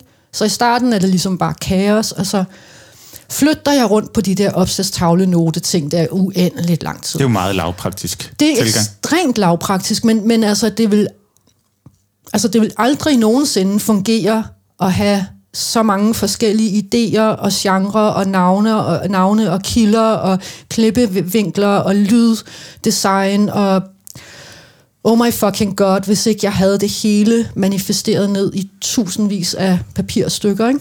Men er det håndværket som, som kunstner, og så... Altså, Altså det der, det tænker jeg som sådan ret... Øh, det er meget organiseret. det er sygt organiseret. Altså, der er ikke noget... Øh, der er ikke... Altså, det, det, det, det vilde kreative arbejde er ligesom inde i hjernen, ikke? I min hjerne. Altså, jeg går og tænker over det, jeg arbejder med hele tiden. Mm. Det er fordi, jeg kigger op Ja. på, på, på væggen her, hvor der hænger seks øh, Ja. meget øh, eksplosive farveudtryk, øh, som virkelig... Åh oh, ja, det er min hemmelige kunst. Jamen, som, som virkelig vælter rundt og, Ja, ja. Og, og ikke særlig struktureret på Nej, nej, den nej, måde, ja. øh, men alligevel er der sådan en post hvor der står tænker højt på, Ja. ja. og, og billeder af post på, og så synes jeg, det er fedt at så høre, Ja. når du bygger en, en, en podcast op, at Ja. du så laver sådan et skelet og tænker start, midte, slutning. Jeg er og sygt virkelig, organiseret. Jeg er sygt organiseret. Ja. Altså de her, øh, det er sådan nogle olie, øh, oliekrigstegninger. Det her, det er, det, det er bare nogle, jeg har lavet, fordi at jeg havde så meget stress der, da, da jeg fik så mange øh, henvendelser, så jeg måtte bare sidde og tegne med oliekridt, ikke? Mm. Så det er egentlig ikke ment Det er sådan som... en helt aggressiv børnehave. Ja, det er selvterapi, så det er egentlig ikke sådan ment til, øhm, til resten af verden. Det her det er heller ikke øh, et, et godt billede på mig, men, men, men øhm, nej, altså det er jo, øh, det er jo sådan øh, øh, projektleder, organiserings, øh, øh, I don't know, something. Altså det er virkelig tørt på mange måder, ikke? Altså, Men er det ikke også det, der gør, nu siger jeg, overlever, at du i med, med, med, med noget øh, præstationsangst mm. og, og en tusind tanker, der flyver Jo. rundt, er det så ikke også det, der gør, at du kommer ud på den anden side, fordi du har det her organisatoriske, Jo, det tror jeg. metodiske måde at arbejde på hen i, i, i, du ved, hvad outputtet det gerne skulle ende op med? Ja, eller det vil sige, jeg ved ikke, hvad outputtet ender ud med, vel? Det er jo det, der er processen. Men, men, men at organisere kaos, ikke? Ja. Men det tror jeg også er... Øhm, altså igen, der er jo ekstremt stor forskel på at lave en samtale-podcast, hvor man ligesom trykker rec, og så kører man, og så lave den der redigerede dokumentariske lydværksting, ikke? Øhm, og, og, og altså... Øh, størstedelen af tiden er jeg jo i angstfuld kaos, fordi jeg ved ikke, hvor det ender. Mm. Jeg ved ikke, jeg ved ikke præcis, hvad folk vil sige. Jeg ved ikke, hvad min research finder frem. Så jeg kan ikke lave den der, og så levede de lykkeligt til deres dages ende, dramaturgi på forhånd. Nej. Og det er jo, altså når man så har præstationsangst, og man altså, og arbejder jo ret meget, som du siger, det der med ligesom at prøve at håndtere det ved at have styr på sit shit, ikke? Mm. Øh, Men altså, hvor, hvor struktureret ja. kan man være? Altså, Men det er det noget med kan- at sige, ja. nu er det klipperrosa, der går på arbejde på tirsdag, og så Ja. planlægger vi, at angstanfaldet, det skal være torsdag. ja, nej. Nej, det, det tænker jeg heller ikke, man kan. Nej, altså. nej, præcis, Så det kan strukturen du. har vel også en ende. Øh, hvad mener du?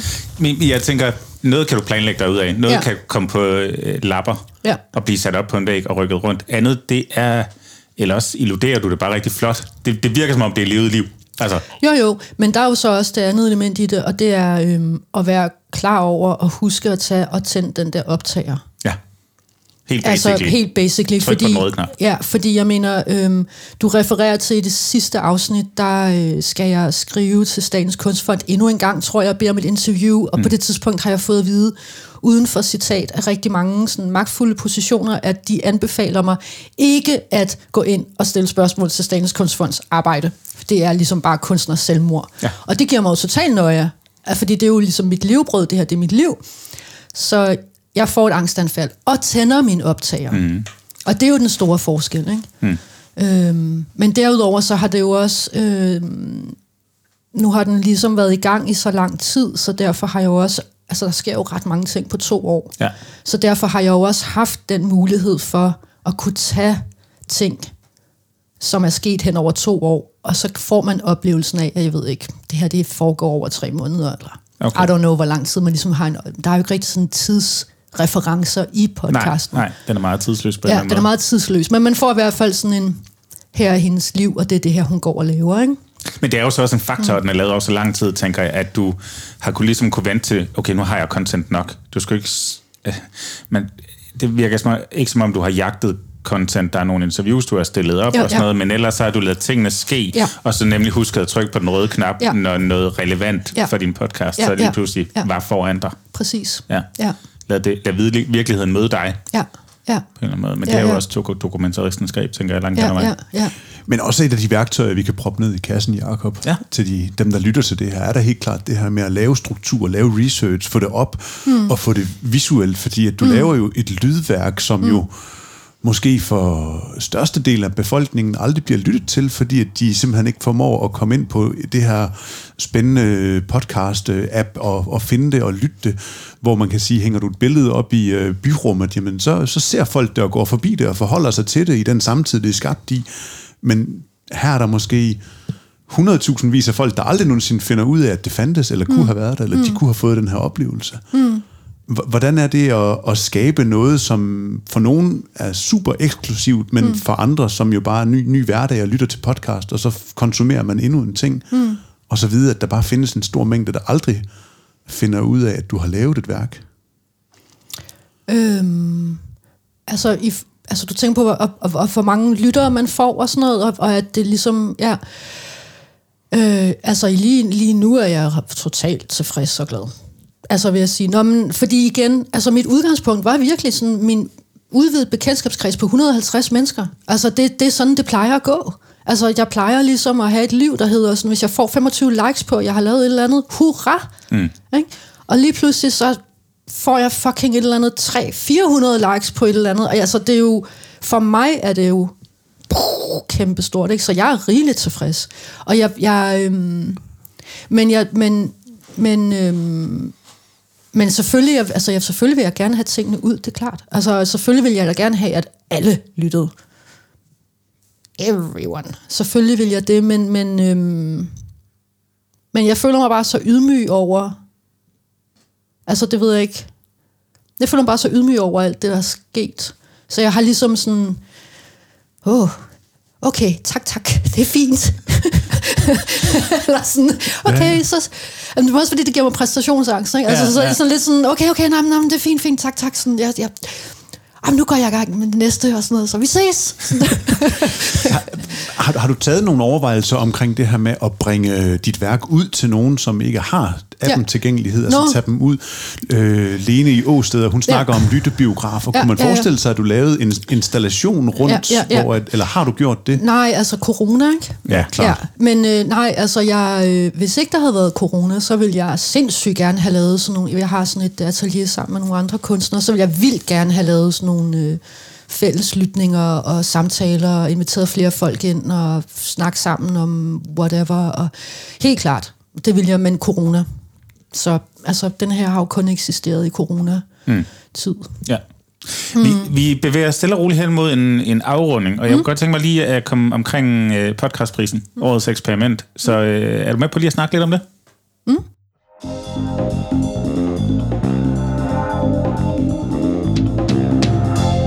Fordi, Rosa, du vandt jo prisen for årets eksperiment. Øh, og der øh, kunne jeg egentlig bare godt tænke mig bare lige at høre, hvorfor er det her et eksperiment? Altså, jeg er med på, det er en podcast, det er et værk, den er, den er også politisk og sådan noget. Hvad, hvad, hvor i ligger eksperimentet for dig? Hvorfor er det den rigtige kategori for dig at vinde? Øhm, jeg ved heller ikke, om det er den rigtige kategori. Det, det var den, der var. ja. Det, øh, jamen, jeg, altså egentlig tror jeg, at vi allerede faktisk har snakket om det. Ja, vi har rundet det, det er ja, rigtigt nok. Ja, altså fordi der er det med, der er det med, øhm, altså med, med både objektivitet og, altså jeg, jeg tror ikke på objektivitet. Nej. Øh, og, og, øh, Så eksperimentet ligger meget i det der søgen ind og ud af, hvad er objektivt, hvad er subjektivt, hvornår i sætter man, hvornår gør man ikke. Ja, og, og, og den her dobbelte rolle er, er at være både øh, hovedpersonen og tilrettelæggeren, og spørgsmålet om, om øh, spørgsmålet om, hvad skal man sige, legitimitet eller oprigtighed, ja. øh, og manipulation og performativitet og sådan noget. Øh, og så tror jeg måske også, at det er noget at gøre med, med netop den måde, hvor at jeg dels øh, genreblander så voldsomt, øh, som vi snakkede om tidligere. Mm. Og så er det jo også noget at gøre med, at hvilket jo egentlig også er ret vigtigt, men, men i og med, at den hedder Rosas Reality Radio, så er der jo også et meget, meget stort wink-wink til hele reality-genren, Ja, klart. som, som igen er det her med, hvad det hedder, parapsykologi. Mm. Øh, det her fænomen, hvor, at, øh, hvor at, at lytteren føler, at vedkommende kender øh, verden personligt. Altså at lytteren knytter øh, meget, meget stærke følelsesmæssige bånd til, til verden, eller øh, personen på tv. Mm. Øh, så det er sådan en envejs meget tæt relation, ikke? og det synes jeg er ekstremt interessant, som jo også er en del af, af storytelling nærmest. Ikke? Altså det her med den forførende, historiens forførende magt, eller altså hvis man lægger mærke til for eksempel, når man hører, når man hører radio, mm. i hvert fald, jeg hører P1, det ved jeg ikke, om alle gør, men det gør jeg rigtig meget. Ikke? Nogle gør. Ja, nogen gør, ikke? Mm. Øhm, men der, der er der jo sådan en klassisk knep, ikke? at man sådan starter udsendelsen med at fortælle en lille personlig anekdote om sig selv. Ikke? Ja. Fordi så er det ligesom sådan, oh, nu er jeg sammen med min gode ven, ja. verden i P1. Eller, det, det giver den der psykologiske effekt. Jeg siger ikke, at jeg synes, det er fedt, men det sker. Mm. Ja. Øhm, men, men alt det der, det eksperimenterer jeg jo ligesom med. ja.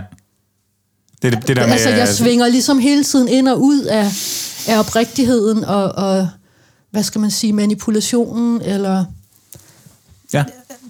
Ja, udfordrer det, ikke? I din takketale, der er sådan, det virker meget in the spur of the moment, så rejser du dig op, og så øh, tilegner du prisen til alle dem, der falder igennem. Mm.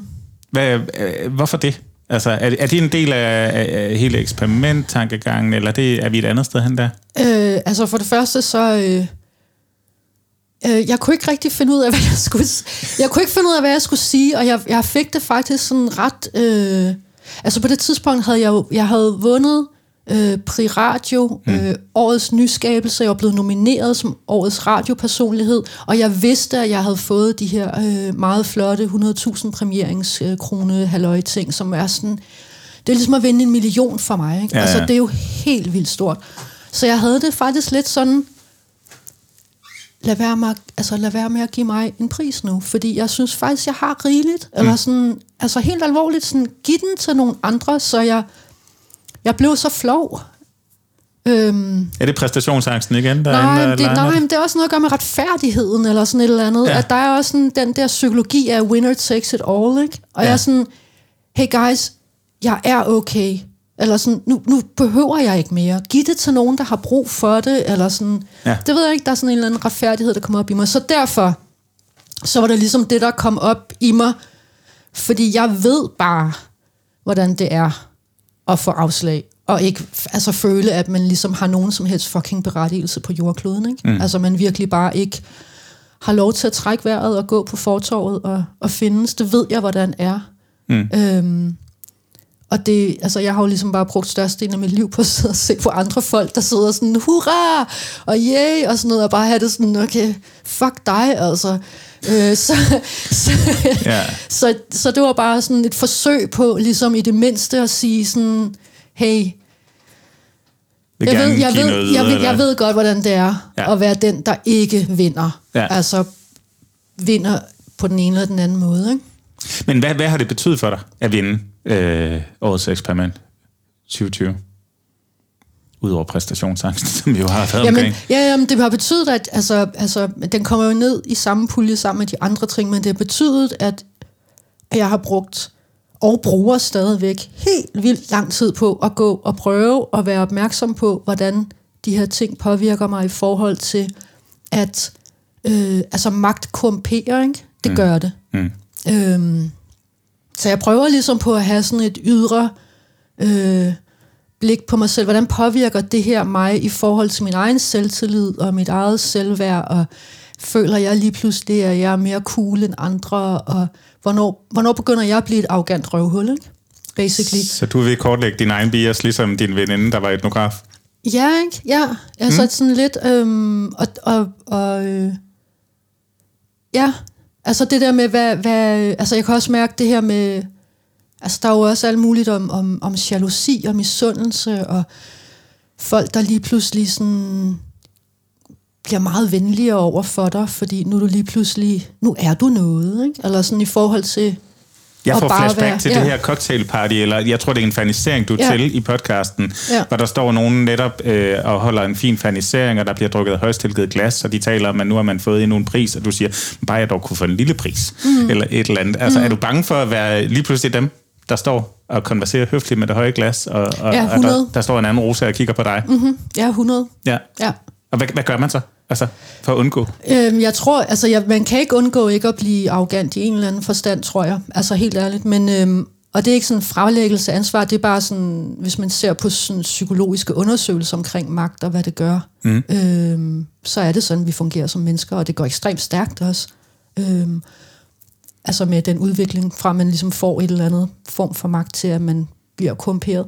Men jeg tror basically, det man kan gøre, det er bare at prøve at, øhm, at være så bevidst om det, altså tænke over det, eller sådan prøve at være opmærksom på det, eller sådan at lige sådan korrigere, eller sådan noget. Mm. Altså, jeg ved det ikke. Det er jo det, jeg prøver på, for jeg jeg har det, det, ja, jamen, det er det, jeg går og tænker over. Hvad fanden skal... ja. Men bremser ja. det der så i den, den videre handling? Af hvad handlinger hvad? Ja, altså, altså når du er bevidst om, at du nu har opnået noget, som du måske har kæmpet for i mange år inden for mm. kunstverdenen, og mm. får det tildelt, mm. og vide, at der ligger denne her korrumpering herude, mm. Mm.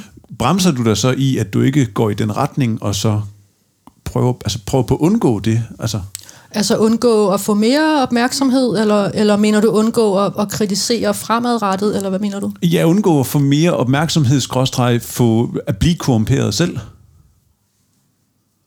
Nej, jeg forstår det ikke. Undskyld, prøv lige at sige det igen. Du har kæmpet for i en årrække at, mm. at slå igennem som, som kunstner, mm-hmm. og, og nu, hvor du så har fået den her anerkendelse og ære med det her værk, du har skabt, øh, og vide, at når du får tildelt den her ære mm. at der så også ligger en, en risiko for, at du selv bliver korrumperet. Mm. Og du ved, at den ligger herude og truer. Mm. Gør du så noget selv for at prøve at navigere udenom det? Og korruption, korruptionen? Ja. Øhm, ja, men altså, det, det forsøger jeg ikke. Øhm,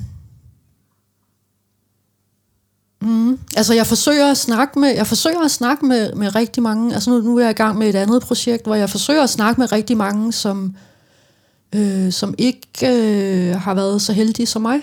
Altså for lige at huske også sådan... Mm. Øh, ja. Er det så for at tage et ansvar for at løfte dem med op? Ja, ja, ja. Jamen 100, og, altså, ja, 100, altså jeg er jo, jeg er jo, øh, jeg er jo, jeg er jo mega politisk. Jamen, det er jeg virkelig. Det var forresten også en anden, altså i forhold til den der øh, subjektivitet og objektivitet og propaganda ja. og manipulation og sådan noget. Ja. Altså, men jeg er jo også jeg er jo super etisk også. Altså, der ligger jo... Når du, når du selv udgiver, og når du laver dine egne ting, og du, altså det at komme med en båndoptager over til et menneske og optage dem, og så tage halvanden times lyd med dem med hjem, mm. du har jo den vildeste magt. Ja. Altså, og, og, og som sagt, bare... Øhm, altså hvis du lægger et lille mini-pausering, som, som folk måske næsten ikke engang bevidst lægger mærke til, for folk til at lyde dumme, for eksempel. Eller, altså, der, du har så meget magt med det materiale, så, så for mig er det også helt afsindigt vigtigt at være super etisk. Også i forhold til, at jeg samtidig er politisk, men det er vigtigt, at jeg kan ligesom gøre det på en, øh, hvad hedder sådan, en god, sti, god stil. Mm. Altså, øh, opføre mig ordentligt, men også være provokerende. Det, og, det er virkelig spændende at se, hvor det kommer til at gå hen herfra, tænker ja, ja, ja. Men, det, men nej, altså, jeg, jeg ved sgu ikke, altså, men jeg, hvis, der var sådan en, hvis der var sådan en pille, man kunne tage, så vil jeg tage den, ikke? altså, ja. Det er perfekt. Vi er nærmere så småt øh, vejs ende. Vi har sådan en, en lille storytelling-øvelse, vi gerne vil udsætte dig for. Åh oh, nej. vi, vi tager lige et stykke Præstationsangst. Ja.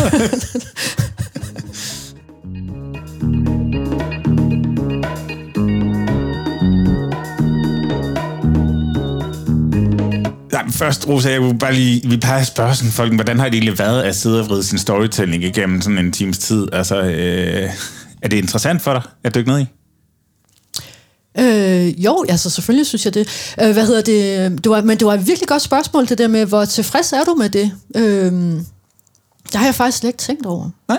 Nej, det har jeg slet ikke kunne nå. Altså, Ah, men så er det jo ja. kaldt noget refleksion frem også. Ja, ja, ja. Ah, men det er skønt. Men også, øh, nej, jeg synes, det er fedt. Altså, det eneste er bare, øh, jeg håber, at det giver mening, altså, at det ikke er sådan for... Det gør det, og det, altså, det sjove ved blødværdi er, at vi går virkelig til yderligheder med, hvem vi snakker med. Mm. Altså, vi har snakket med Uffe Lauke Jensen, der laver motorcykler. Mm-hmm. Verdens dyreste motorcykler. Okay. Han er, øh, har sådan en ingeniørhjerne, mm. der hele tiden finder nye idéer, mm. men han er også storyteller. Mm. Hvordan Så, det? Hvordan er han det? Han øh, laver for, for eksempel en motorcykel med massivt guld, øh, og putter brillanter ind i øh, til Karoline Wozniacki. Nej, det var ikke hende, der fik den af guld. Øh, det var Saudi-Arabisk, ja. Et eller andet prins, som, som havde bestilt den motorcykel, og så laver Og han... Prins Frederik får en med sin øh, hej-tatovering, fordi han har været frømand, og så videre, og så videre. Okay. Altså, han, Ej, han, det lyder helt vildt. han sælger jo drømme. øhm, så, så på den måde er, er det jo fedt at komme ud i, øh, i Ja, afarterne af, hvad storytelling er. Ikke? Forskellige virkeligheder, I kommer rundt i, ja. Men, men min lille øvelse, som Ja, ja, jeg teasede for før, øh, den er helt en- enkel, og det er egentlig elevatortalen. Nej. Jo. Nej. Rosa, Jeg mærker modstand. vi træder, vi træder ind i den her fine elevator her. Jeg kender Der er godt messing på, elevatoren. og der er spejle, og det er bare, du jeg ser har kun været dig der. selv. Jeg har været der. Jeg har været der tusind gange i den der skide elevator der. Jeg fucking hader elevatoren. Nej, okay, men hvad skal jeg sige? Sådan, Ding, døren lukker, og ens... Ja. Rosa, hvad, hvad er det egentlig, du laver? Nej, den sidder fast. Ej, fuck. Så har vi god tid til at komme ind i det. Det er Nå, perfekt. jamen nu skal jeg høre her. Jeg Tre timer senere. Ja. Nej, altså helt ærligt, jeg kan ikke lave, jeg vil ikke lave den. Nej. Nej, I'm so sorry. Jeg vil simpelthen ikke. Øh, der, der trækker jeg mit protestkort. Og det er helt Men jeg kan, fair. men jeg kan sige, at øhm, altså, jeg har lavet Rosas Reality Radio. Og den handler om alt det, vi har snakket om. Og den er prisvindende. Lyt til den. Du lytter til et værk. Det er perfekt. Yes, tusind tak, fordi du var med, Rosa. Uh, det var hårdt. Men også godt. Okay.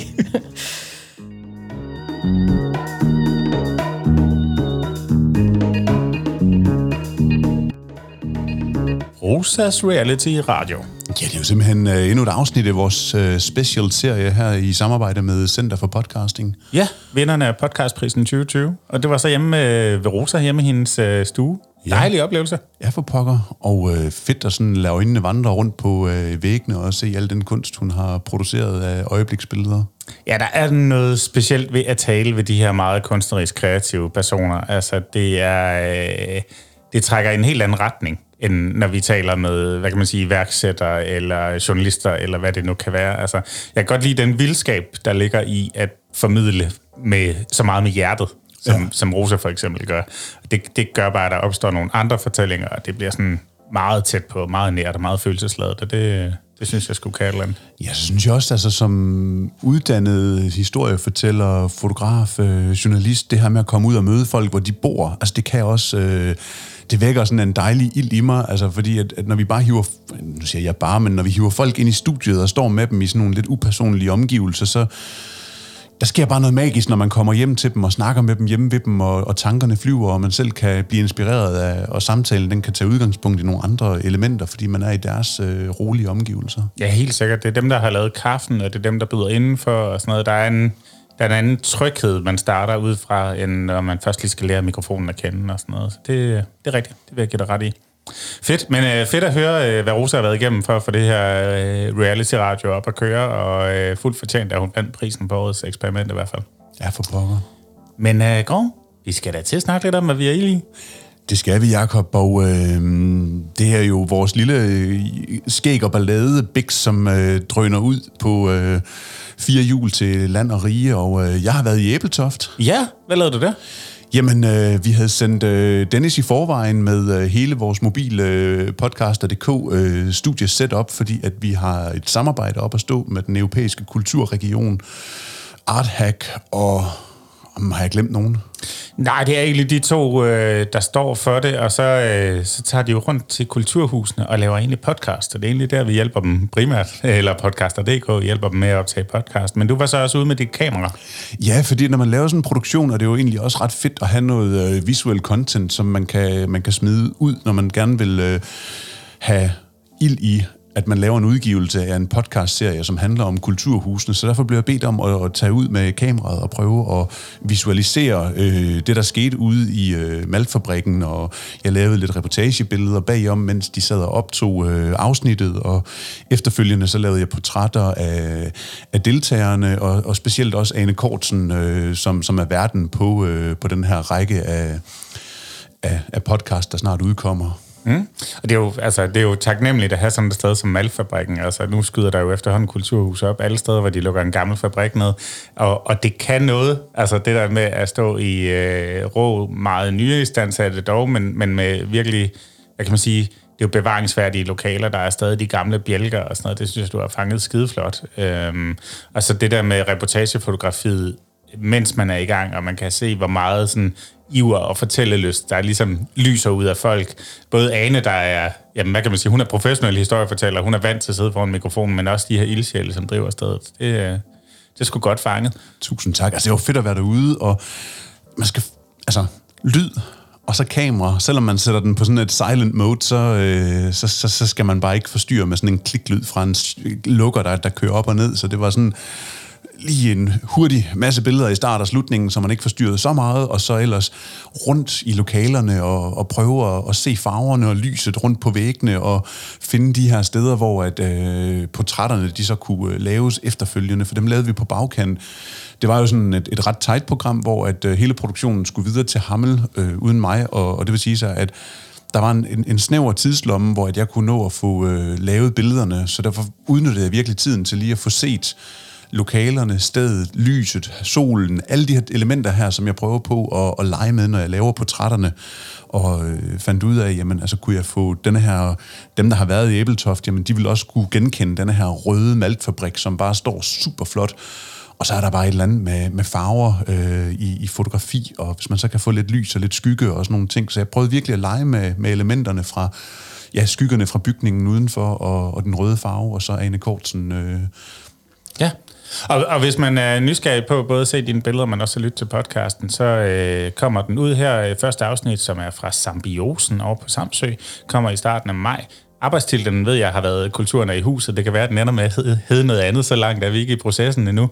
Men øh, den er virkelig klippet i øjeblikket, og, øh, og der er indtil videre optaget fire afsnit fra henholdsvis Malfabrikken, som du siger, Samsø, Hamel, og så har vi været en tur i Holstebro op på slagteriet derom. Så øh, det bliver spændende lytning, spændende gæster og en virkelig sej vært i Ane Kortsen, og så podcaster.dk, der har leveret alt den gode lyd. Ja, lyd, lyd, lyd og Henrik Palke for den sags skyld. Men vi har også været ude med vores kamera. Vi har været et smut i ved Gudenådalens efterskole. Ja, og hvilken smuk tur det var det. Det må man give. Altså, det ligger ude ved Ulstrup, og køreturen er ude i det her bakkede landskab, og, og det var bare smukt. Altså, kommer ud og, og skal faktisk ud og, og lege med teater apropos igen. Mm som øh, har den her forestilling. Det er et øh, turné-teater, som tager rundt til skoler og øh, sætter en forestilling op. Og det her det er faktisk en lidt ældre forestilling, som har spillet utrolig mange gange. Så de har hele scenografien i en lastbil ud, stiller op, gør klar, øver lige igennem, sætter lys, alle cues, alt, og så øh, afvikler de dagen efter, og så, øh, ja, så havde vi mulighed for lige at fange dem til to gennemspilninger, hvor de, øh, hvor de spillede for os og for vores kamera, fordi vi jo gerne skulle hjælpe dem med at, at formidle denne her forestilling her efterfølgende. Mm. Og det var bare kæmpe fedt at stå der med, med, med denne her øh, produktion her ude i øh, denne her gymnastiksal med Jakob og jeg på, øh, på, på to kameraer, men så havde vi så også vores to nye små øh, legekammerater med, som er nogle øh, batteridrevne øh, PDZ-kameraer, altså sådan nogle pan-tilt zoom-kameraer, der kan befølge øh, skuespillerne rundt på scenen, men fordi at vi var lidt udfordret med, med, med, med, med, med lyset, så valgte vi egentlig at bare have et fast billede, vi kunne klippe ind til i 4K. Så det bliver kæmpe, kæmpe fedt. Mm. Og så øh, har de så selv valgt at redigere det, så de har fået rummaterialet udleveret. Men, øh, men det var rigtig fedt at have de her robotkameraer med, bare lige at man fik de her to ekstra vinkler af hele forestillingen øh, i 4K, som, øh, som du så også kan bruge til at klippe helt ind i billedet på. Øh, og når vi bliver lidt mere trygge ved dem, så glæder jeg mig altså også til det her med, at de, altså, de har indbygget AI, så de kan følge folk rundt. Man vinker lige til kameraet, og så lokker det ellers på en, og så, øh, så følger det der rundt øh, på scenen, eller hvor du nu øh, agerer. Og det, det tror jeg skulle blive mega fedt at komme til at lege med, når vi øh, bliver lidt mere øh, trygge ved de små robotkameraer der. Ja, vi burde jo... Altså, vi, altså, nu på bagkanten, så burde vi selvfølgelig have brugt det, men, men, men, men nu havde jeg set forestillingen, og jeg ved også bare, hvor meget de havde parrykker og skiftet tøj og skiftet udseende og, og, og kom op nye steder og rundt om og ud af scenen og ind andre steder. Så jeg, jeg vurderede, at, at, at det ville simpelthen være for, for ærgerligt at miste den tid, vi havde på, på sættet til det. Og når vi lige er ved sættet, så vil jeg sgu egentlig gerne lige øh, fremhæve vores øh, tonemester, øh, Ja. Jesper fra Blå Lyd, som øh, var med derude. En super behagelig fyr, som virkelig jamen, tog det professionelle ansvar og, og få god lyd i kassen og, og få det med, så vi øh, ja, kan lave en flot forestilling efterfølgende på øh, billedsiden og lydsiden. Mm. Men øh, to gode gennemspilninger, og øh, det gik sgu rigtig fint, synes jeg. Jeg glæder mig til at se, hvad der kommer ud af det.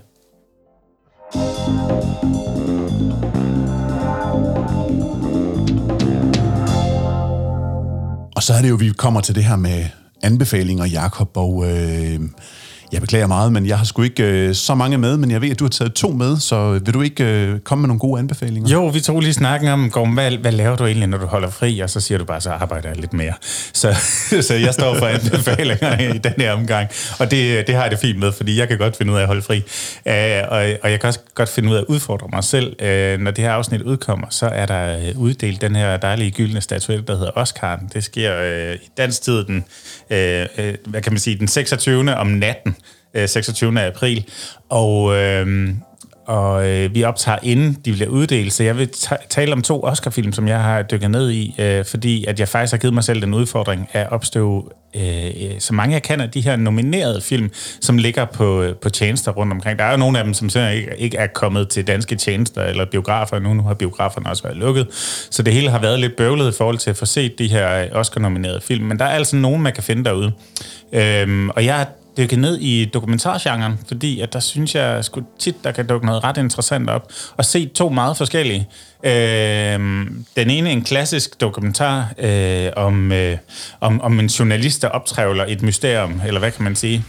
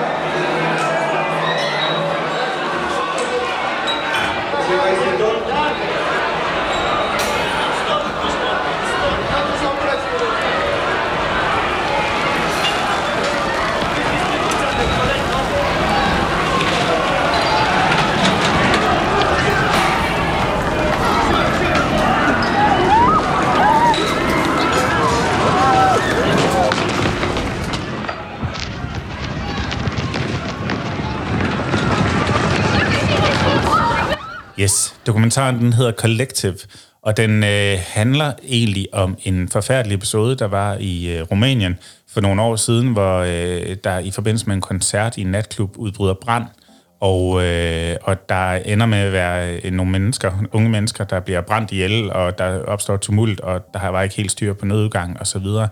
Øhm, så de mister livet, og en del ryger efterfølgende på hospitalet. Og, øh, og det, der så er interessant her, det er, at øh, mens de ligger på hospitalet, nogen forbrændt på 10-15% af kroppen, som er slemt, men ikke dødeligt, så er der lige pludselig en masse af de her, øh, der ligger hospi- på hospitalet, som ender med at dø alligevel.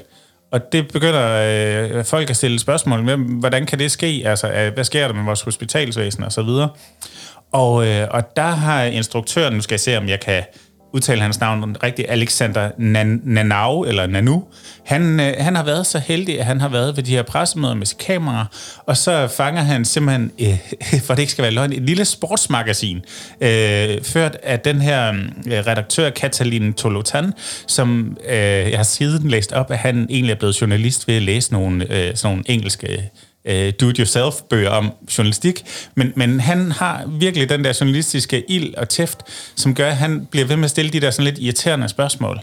Og stille og roligt, så åbner den her sag sig og øhm, man finder ud af noget med rengøringsmidler, der har været fortyndet, som har været brugt på hospitalerne. Så de her stakkels unge mennesker med brændsår, de er måske i virkeligheden øh, blevet inficeret med bakterier, mens de var på hospitalet, fordi der ikke var gjort ordentligt rent. Øh, det går videre til producenten af de her rengøringsmidler. Det går videre til øh, først ryger, der er en sundhedsminister, siden så er det hele regeringer, der står for skud. Og den her sag, den bliver større og større og større og større. Og meget klassisk øh, klippet mellem øh, Tolotan og hans kompaner på redaktionen, om, hvor man følger dem helt ind i redaktionslokalet med, hvad er det for nogle beslutninger, vi skal træffe? Hvordan skal vi reagere, når sikkerhedsstyrken kommer og fortæller os, at vores øh, familier måske er i fare? Øh, til, til, altså, der er også øh, kilder, øh, der, eller partskilder, kan man sige, der, der ender med at begå selvmord i den her fortælling og sådan noget. Det, den, den bliver større og større og større, og det er hele tiden den der klassiske journalistiske tæft og dyd og øh, de gode spørgsmål om, hvordan kan det her ske? Hvem har ansvaret? Hvad er det for noget, som opruller den her sag om korruption og bestikkelse og, og virkelig de værste sider af, af menneskeheden? Og samtidig så følger du også øh, nogle af de efterladte, altså forældre til unge mennesker, der er blevet dræbt. Du følger en ung kvinde, som er blevet forbrændt og har mistet sine hænder, øh, som meget, meget smukt stiller op i... Øh, til et fotoshoot, hvor, hvor der bliver lavet nogle meget kunstneriske, flotte billeder af hende, som senere fedt callback i øvrigt, men, men det, det her billede af, af den forbrændte kvinde, det kommer til at hænge på sundhedsminister, sundhedsministerens kontor. Den nye sundhedsminister, som gerne vil gøre noget ved det, netop for at minde ham om, hvad er det, der er på spil her. Så altså en, en, en ret fantastisk historie. Det er, jeg tror, vi er omkring en halvanden times penge, øhm, så det er en, man godt kan kaste sig over bare sådan en aften. Den er ikke feel good, øh, den er heller ikke ekstrem feel bad, men man sidder tilbage med sådan en, wow, sker det her. Og den er simpelthen nom- nomineret til en Oscar i bedste dokumentar. Ja, det er den nemlig. Jeg tænker, der er sikkert et journalistisk arbejde at sidde med, med, med en historie, der fylder så meget om en natklub, hvor, hvor, hvor det handler om brand, død og ødelæggelse til at opsnuse en historie om øh, desinficerende rengøringsmidler som øh, fortyndet. Ja, og videre til korruption og pengestrøm og øh, holdingselskaber offshore og alt muligt. Den, den bliver større og større og større, og, og jeg synes, det man især får med sig derfra, det er, at du behøver ikke være en eller anden dekoreret stjernejournalist for at, at øh, trævle sådan nogle historier op. Det er et spørgsmål om at bide dig fast og stille de samme spørgsmål igen og igen og igen og insistere på, at der er nogen, der skal tage ansvar for, for det, der er sket. Og det, øh, det synes jeg virkelig, den viser flot. Øh, så man er både lige del chokeret og lige del imponeret over den her lille halvbuttede mand med brillerne i panden, som bare bliver ved med at stille spørgsmål. Fedt. Og det er en øh, dokumentar i et enkelt afsnit, altså en enkelt... Øh... Det er en dokumentarfilm, så den er, øh, det er en lang køre, du får den. Den hedder Collective, og man kan finde den inde på HBO Nordic, hvor den ligger til alle, der har abonnement derinde. Mm. Men jeg har faktisk noget ekstra med i godteposen. Ja, Yes. vi øh, snakkede om, at du havde to ting, som du gerne vil øh, bidrage med her, når jeg nu ikke øh, ja, var så oplyst. Ja, øh, åh, du er jo oplyst, Gorm. Du var ikke så underholdt måske. Men jeg sagde underholdt og ikke underholdende. Øh, nej, det, det andet, det er faktisk også en dokumentarfilm, men det er i en helt anden genre. Der skal vi øh, til Sydafrika, og vi skal ud i vandet og ned under havoverfladen. I remember the day when it all started, seeing this really strange thing.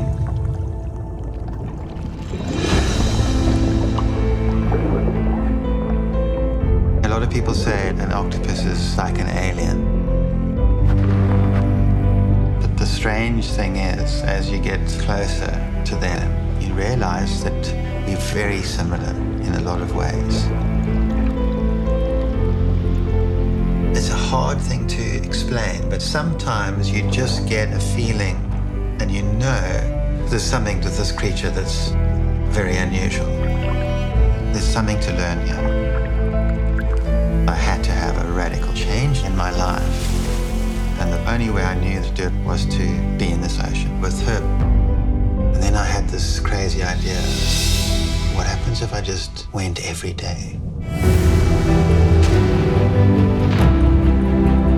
Det er en dokumentar, som på engelsk hedder My Octopus Teacher, altså min blæksprutte-lærer. Øh, og øh, hvad pokker skal man forvente sig af det? Øh, helt basically har vi at gøre med en filmskaber, Craig Foster, som øh, igennem et langt liv som dokumentarist og filmskaber, er endt et, et lidt ærgerligt sted, fordi han både er blevet stress, øh, stresset, og han har fået øh, begyndende depression, og han har simpelthen præstationsangst om, at han kan levere det, han skal som dokumentarist, og ender med sådan at trække sig tilbage til familiens hus, der ligger øh, meget, meget smukt på kysten, den sydafrikanske kyst, ud til øh, noget ret vildt ocean. Øhm, og så begynder han som sådan en, hvad kan man sige, selvmedicinering at dykke øh, lige ude for huset, og støder så på en blæksprutte, som bor derude i havet lige ude for hans, øh, hans hus. Øhm, og den der blæksprutte, jeg ved ikke præcis, hvad det er, men øh, han fanger den jo på kamera og øh, får en eller anden form for emotionel bånd med den. Jeg er i hvert fald meget fascineret. Og så beslutter han sig simpelthen for, han, han ved, der, den bliver nok cirka et år, år gammel fra, fra han har mødt den første, øh, første gang. Så han følger den hver dag i et år hvor han simpelthen tager sine svømmefødder på, og, øh, og din, sine dykkermasker og sit kamera, og vader ud i vandet. Og øh, på et tidspunkt, jamen, så skifter den jo bosted, og så finder han alligevel frem til den.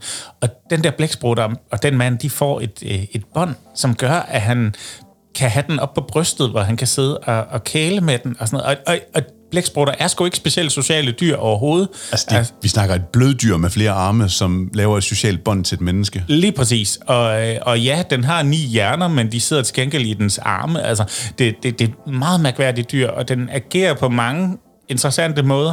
Og, og Craig der, han mener simpelthen, at han ved at betragte blæksprutten og dens måde at agere på, kan lære noget om sig selv.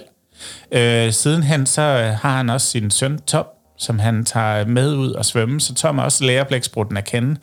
Og han har simpelthen fået de mest fantastiske optagelser af den her blæksprutte. Øhm, både i forbindelse med hajangreb, og i forbindelse med, at den øh, parer sig, og, og, og ultimativt, øh, altså at, at næste generation kommer videre, hvor øh, meget, meget smukt billede med hans søn, der, der står med en lille bitte blæksprutte i hånden, og så videre. Så der, der er det er både en, en fortælling om tab, og det er en fortælling om øh, naturlige instinkter, men det er også en fortælling om håb. Og, og, og det interessante er jo, at Craig så undervejs jo også selv ændrer syn på øh, tilværelsen, og det her depression og stress og sådan noget, det letter faktisk, fordi at han har fået sin, sin øh, blæksprutte lærer. Øh, og jeg, jeg vil især fremhæve den her for utrolig, utrolig, utrolig smukke billeder. Altså, der er droner i luften, når han ligger og, øh, og padler rundt der, og hans undervandsoptagelser er bare second to none. Altså, det er virkelig, virkelig smukke billeder. Øh, utrolig mange sådan, du ved, lidt slowede optagelser, og du får den der National Geographic-fornemmelse, når du ser den. Men, men samtidig så er det også en film, hvor der sker utrolig lidt, men hvor du samtidig sidder helt ude på kanten af sofaen, og sådan lidt, hvordan kan jeg lige have brugt øh, over en time af mit liv på at sidde og kigge på undervandsoptagelser af en blæksprutte, og stadig føler, at jeg er ekstremt underholdt, og jeg har lært noget om alting. Det synes jeg er ret vildt. Så det er en enmandsproduktion, som er Oscar-nomineret? Ja, enmands og enmands, det tror jeg aldrig rigtigt, der er noget, der i virkeligheden er, fordi at der er jo også billeder, hvor man ser Craig svømme rundt, og hvem har taget dem, ikke? Men, men det er Craig, der er fortælleren, og, og det er fra hans point of view, og det er også i hvert fald i rigtig mange tilfælde ham, der har ført kameraet. Øhm, så, så, så tæt på som en enmandsproduktion, som man næsten kan sige. Og, og den ligger på Netflix, den her, så, øh, så jeg vil virkelig anbefale, at hvis man har en, en og har lyst til at komme lidt under vandet, jamen så, øh, så dyk ned og bliv gode venner med den her blæksprut det kan man altså få noget med hjem fra.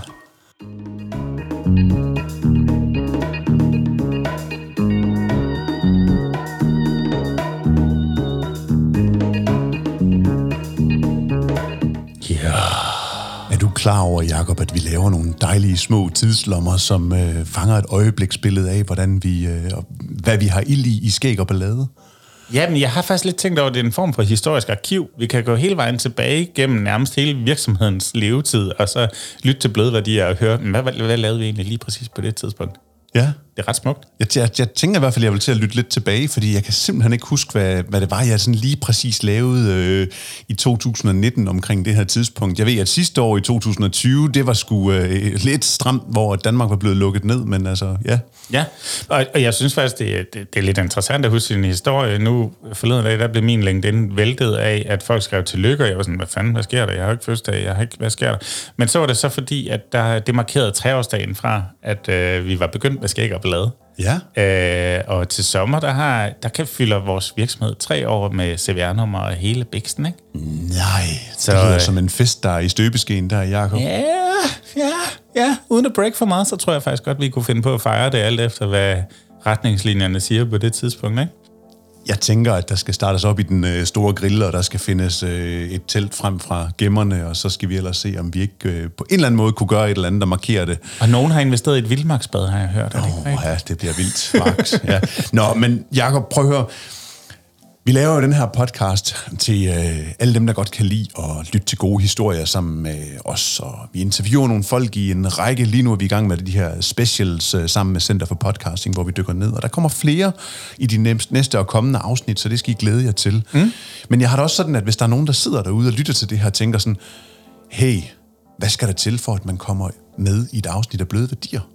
Det kan jeg sige. Man kan sende en mail til os og øh, foreslå sig selv, eller foreslå andre. Man kan også finde os inde på sociale medier. Øh, mail, det er sådan noget, der hedder info, og og på sociale medier, der hedder vi bare skæg og ballade. Øh, så, så send en besked, og øh, enten pege på dig selv, det må man faktisk hjertens gerne. Altså hvis du, hvis du mener, du kan et eller andet omkring at fortælle historier, som andre måske kan lære noget af, så vil vi gerne snakke med dig.